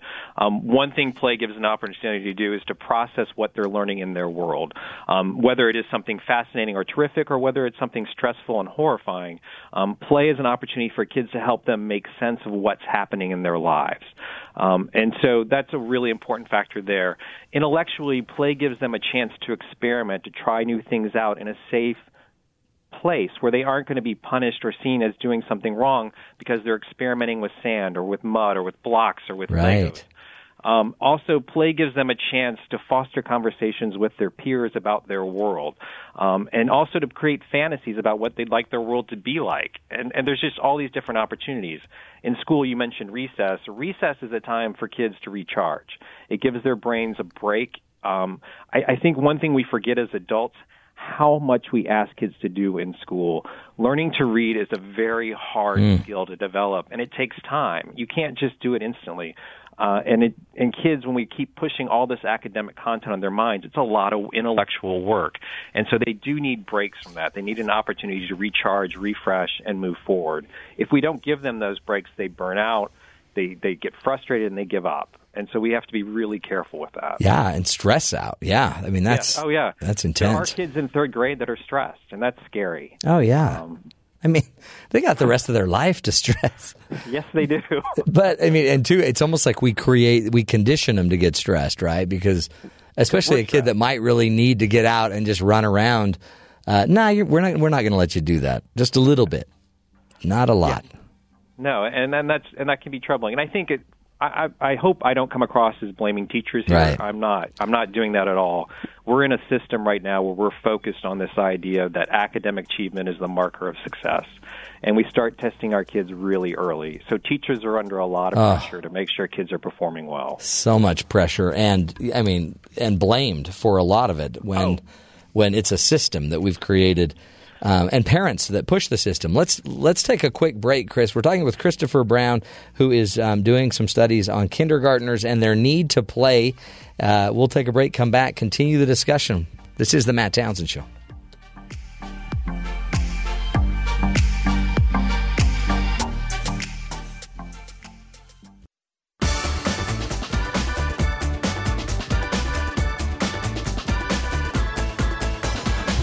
Welcome back, friends, to the Matt Townsend Show. Uh, joining us is Christopher Brown. He's an associate professor of curriculum and instruction in early childhood education at the University of Texas and is doing a lot of research on um, our kindergartners. As a past kindergarten teacher, he's trying to help us figure out what's the best mix of um, ex, you know activity, free time, even I guess you know recess, but uh, playtime in order to to maximize their learning and even minimize their stresses. Chris Brown, welcome back to the show. Thanks again for being with us. Oh, thank you for having me. Such an interesting idea too. Um, and again, we don't want to. Teachers, they're not the ones to blame. There's there's just a lot of pressure to get these these kids up to speed and get them into Harvard. yes, there is. there's, well, there's a lot of pressure to get all kids, you know, up to speed so they everyone goes to college is the goal. Right. People will say, and that and that's a and that's a big question we need to ask as a society: is what do we see being uh, what do we want kids to be when they grow up? Um, you know, what what should be their opportunities, and how do we get them there? Um, it's not just about also you know finding a job, but it's also helping them develop the skills to be able to you know live and operate in a democratic society. Right. And and play is one of those places where we learn to do that. Where, as you said earlier, you know, we learn to get along, but we're fighting over the teeter totter. Yeah. Um, and we learn there are other people out there that have different views about the world, and how do we get along with each other in that type of environment? What couldn't it be just uh, so much more experiential? Where I I was, I've taught not to brag, but I have taught it in church in my Sunday school time. I've taught uh, the the preschoolish kids. Um, Great. And you know what? There's a point where the idea of pulling out a lesson is pretty much not going to happen.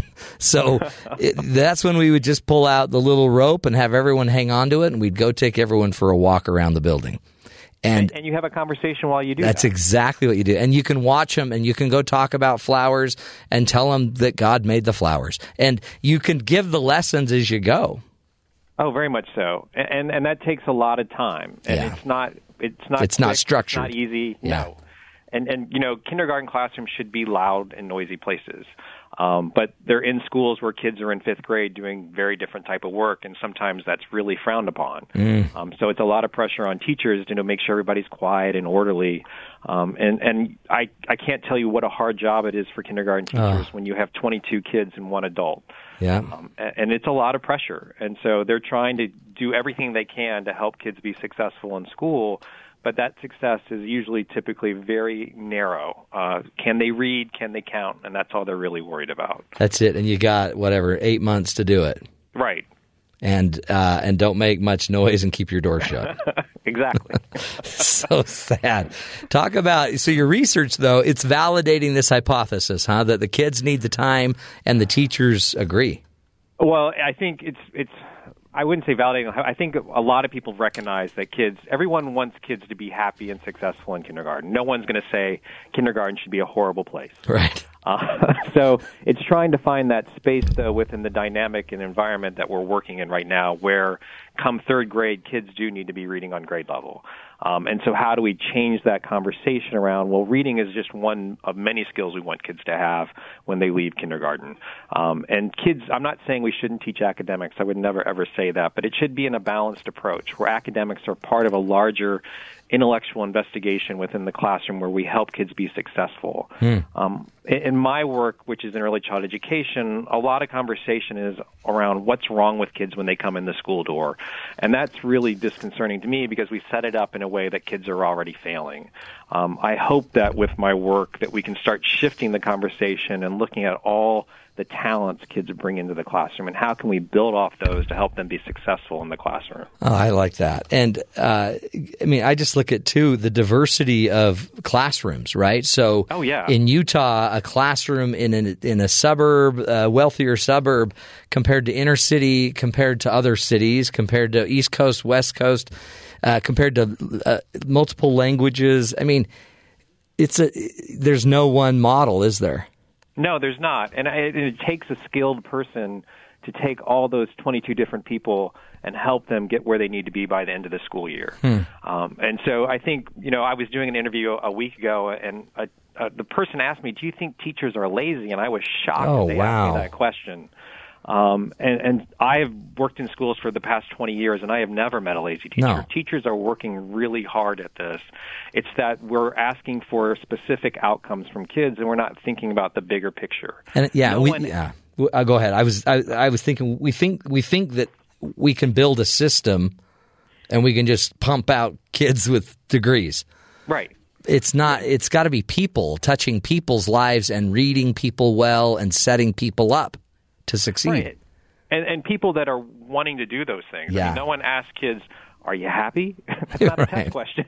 yeah. I feel.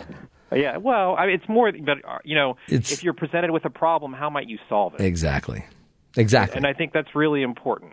and trust the teachers. I guess that's the problem is you know why? I'll tell you. Here's the sol. Here's the solution, Chris. It's cuz there's unions, okay? Teachers are unionized, you know. And what ends up happening is it becomes a political issue. But the, you go sit in your kindergartner's class for a year and then you'll get a taste. Um, teachers don't mean ill. They they we all need to kind of trust the people that are doing what they're doing. Trust the Well, I- teachers and educate them. Most teachers, like in Texas, as a right to work state, so the union question is very different. Yeah. Um, I don't want to go down that. No, right? No, it's it's just Uh, that's it gets political, right? It does. It does, and and it's easy to blame teachers, Right. Uh, and which is unfortunate. Um, and so we need to really think about what are we asking teachers to do.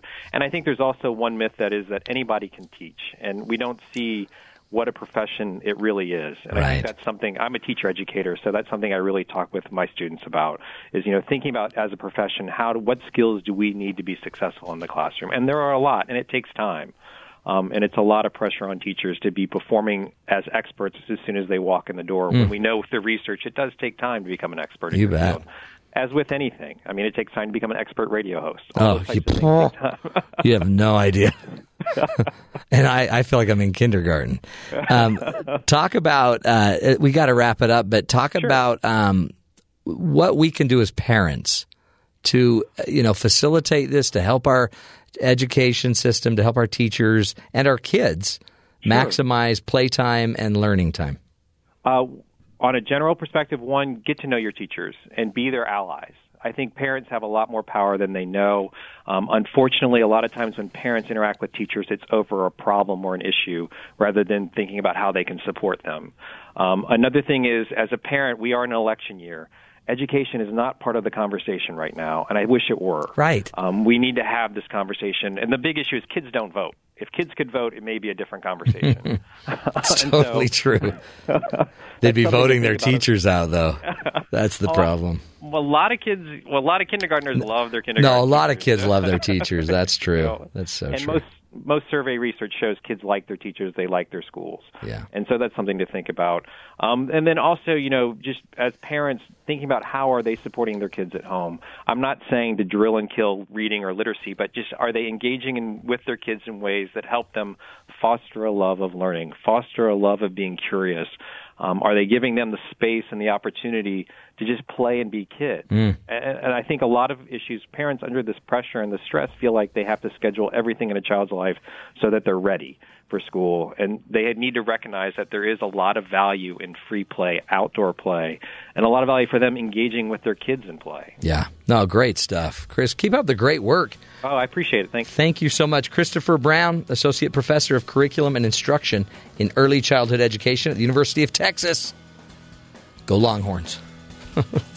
good stuff. We'll take a break, come back, visit our good buddies at BYU Sports Nation, find out what's coming up uh, on their show at the top of the hour. Then we'll do a little hero of the day. This is the Matt Townsend Show. Bye bye.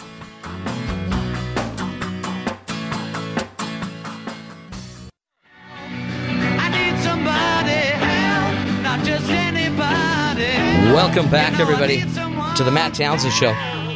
We got to throw it down to our good buddies at BYU Sports Nation. Find out what's coming up on their show at the top of the hour. Spencer and Jeremy. Hello, gentlemen. Hello, Matthew. How are you both doing? Fantastic. You healthy? For the most part, yeah. Are, ha- have you guys recovered from last night's game uh, on the softball field?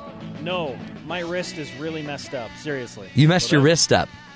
Uh, a dude hit a ball all the way to the fence, and when I was chasing it down in left field, I slipped and had to catch myself with my wrist and Ooh. heard a pretty significant pop in my right wrist. Whoa. Yeah. Uh oh.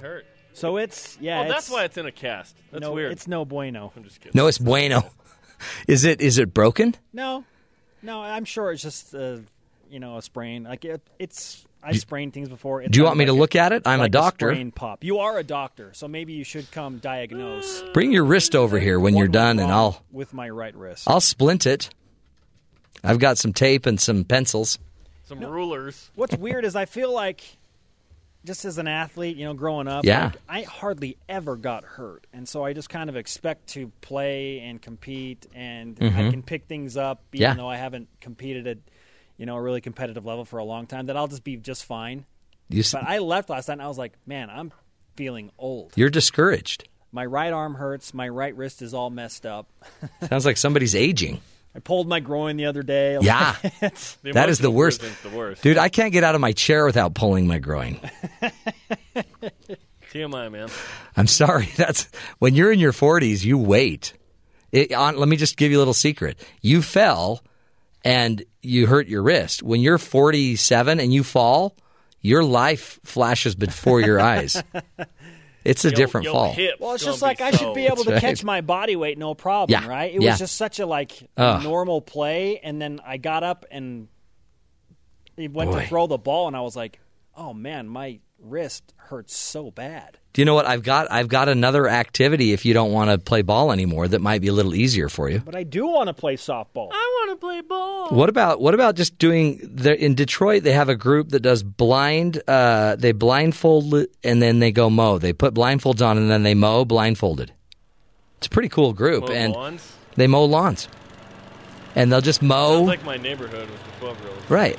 And, you know, sometimes they hit something, uh, sometimes they don't. But it's fun for all. And they're looking for they're looking for some people. So I'm wondering if you guys want to start that here at BYU. Uh, the shortstop for the baseball team, Hayden Nielsen, Yeah? he was in the other day, and he said that he owns like two lawn. He runs like two lawn crews. Does he really? Contract at like 24 Wendy's. Oh, no, that's big money. He's got a good business going. Tell him to try it blindfolded. Yeah. Totally doubles the fun. He does it with his opposite hand. The uh, yeah, the uh, weed whacker. Just You guys, I'm sorry you had such a hard game.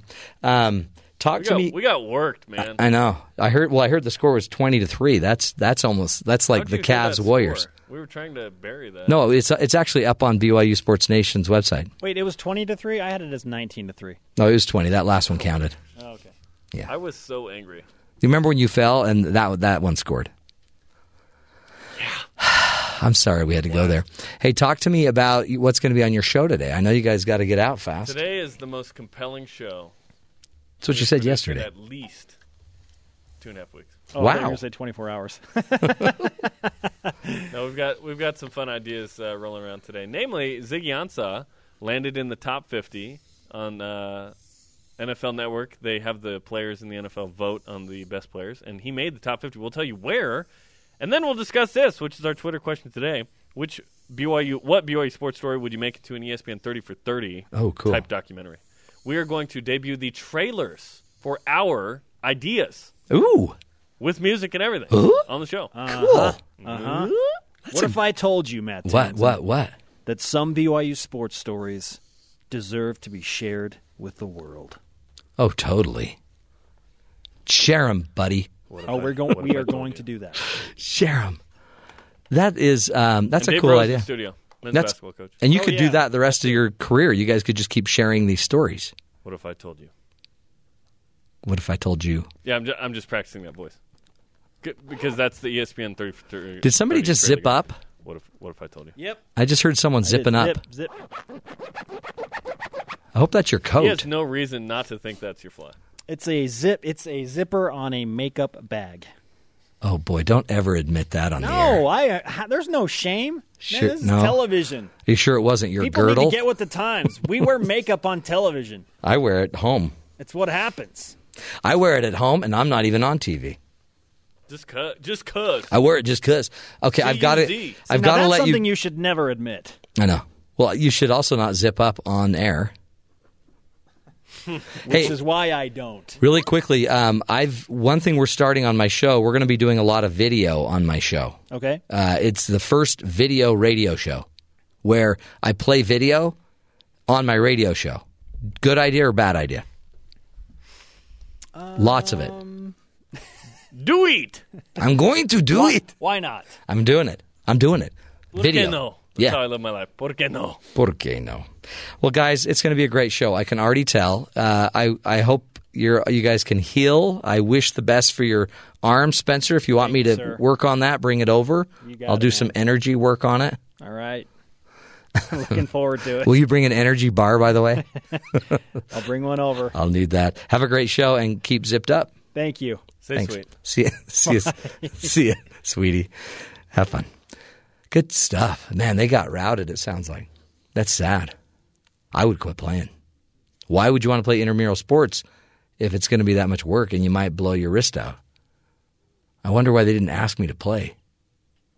Seems strange. You have batted for the Boston Red Sox. Yes, I have. I totally have. Taking a little batting practice in Fenway Park. Not a big deal. Just something we do in the, the biz. Anywho, hey, um, I've got some more stories for you. I gotta, I gotta tell you this one before we go.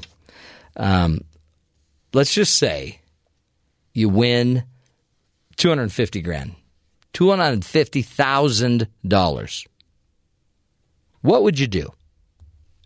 Some would go to Disneyland.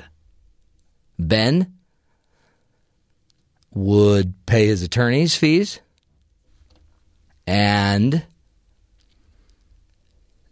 probably go to work Yeah. to pay the rest of his fees. Probably get a job that actually pays me.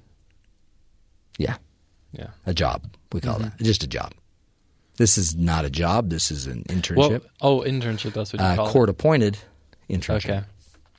South Carolina woman scratched off a $250,000 lottery win and she plans to retire within a year and what she's she's going to go do what she's always wanted to do. She has always wanted to be a greeter at Walmart.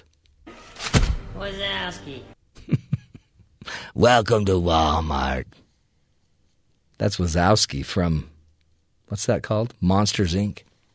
That's that great that lady. Welcome to Walmart. I don't know why she says, but all my life I've wanted to work at Walmart. She told the uh, lottery officials. That's cool. I don't think she deserves to win that 250. Why? Walmart's a great place to work. Every if I don't know if you've been there, more smiles per aisles. But those are printed on stickers and Right. yeah. But the the employees are nice. Uh, You've had a bad time at Walmart, haven't you? I don't think they like me very much. Well, you keep trying to return stuff after you've used it. Okay? Well, I, I think that should be acceptable. They don't even sell bathtubs, so quit trying to return them, pal. The doctors, uh, she said, she waited until she got home, turned on her favorite show, and um, the doctors before she scratched off the two hundred and fifty thousand dollar win. You know, I got to get home, put out the dog, turn on doctors, then I'll scratch off my lotto win, two hundred fifty grand. I don't know what I would do. Two hundred fifty thousand dollars. I would. I would. Uh, I wouldn't probably do much. I would stay here. Um, I'd hire a whole new staff. Wait, what? Yeah. Except for me, though, right? Yeah. Yeah, I'd get. Well, I'm not really Kaylee staff. I'm like I'd I'm do- like co-talent. Yeah. Is that what we're calling you? Yeah, that's, Co- That's what I appointed myself as. Co-talent. hmm Hmm. It's funny. I've never heard that term. Yeah, me and Don were talking about it. Really? Yeah, Are you sure the word was co-talent? yeah. That's You sure it that's what wasn't- I heard at least. I don't want to. I don't want to be a jerk. But today is Jerky Day. so anyway, that's all I'll say about that. Hey, um, as you know, we always like to end the show on a hero story. Today's no different. So this is a really cool story about a Virginia mom that takes in six kids of a best friend who died of cancer. Listen to this. What would you do if a dear friend who was dying of cancer asked you to take care of her six children? Well, for Stephanie Coley, her husband and three kids, the answer was simple open their home up and their hearts. They may not share a last name, but they are the very definition of a family, uh, according to uh, Dana Jacobson of CBS Sports. Coley's expanding family is finding joy in the little ways after being brought together by grief after one of her closest friends, Beth Latekep, died of breast cancer last month. Coley took the Latekep six kids, ranging from ages 2 to 15, into her Virginia home. I wanted her to live so much. No mother deserved to live and raise her kids as much as she did, Coley said about Latekep. I mean, they needed her. Latekep was a single mom and dear friend who leaned on Coley while battling cancer last year. When the doctors told her, Latekep, that they'd run out of options in April, Coley was the only option to take care of Latekep's children. She was never worried about herself. She was never worried about anything but them, Coley said, and she looked at me and said, Can you do this for me?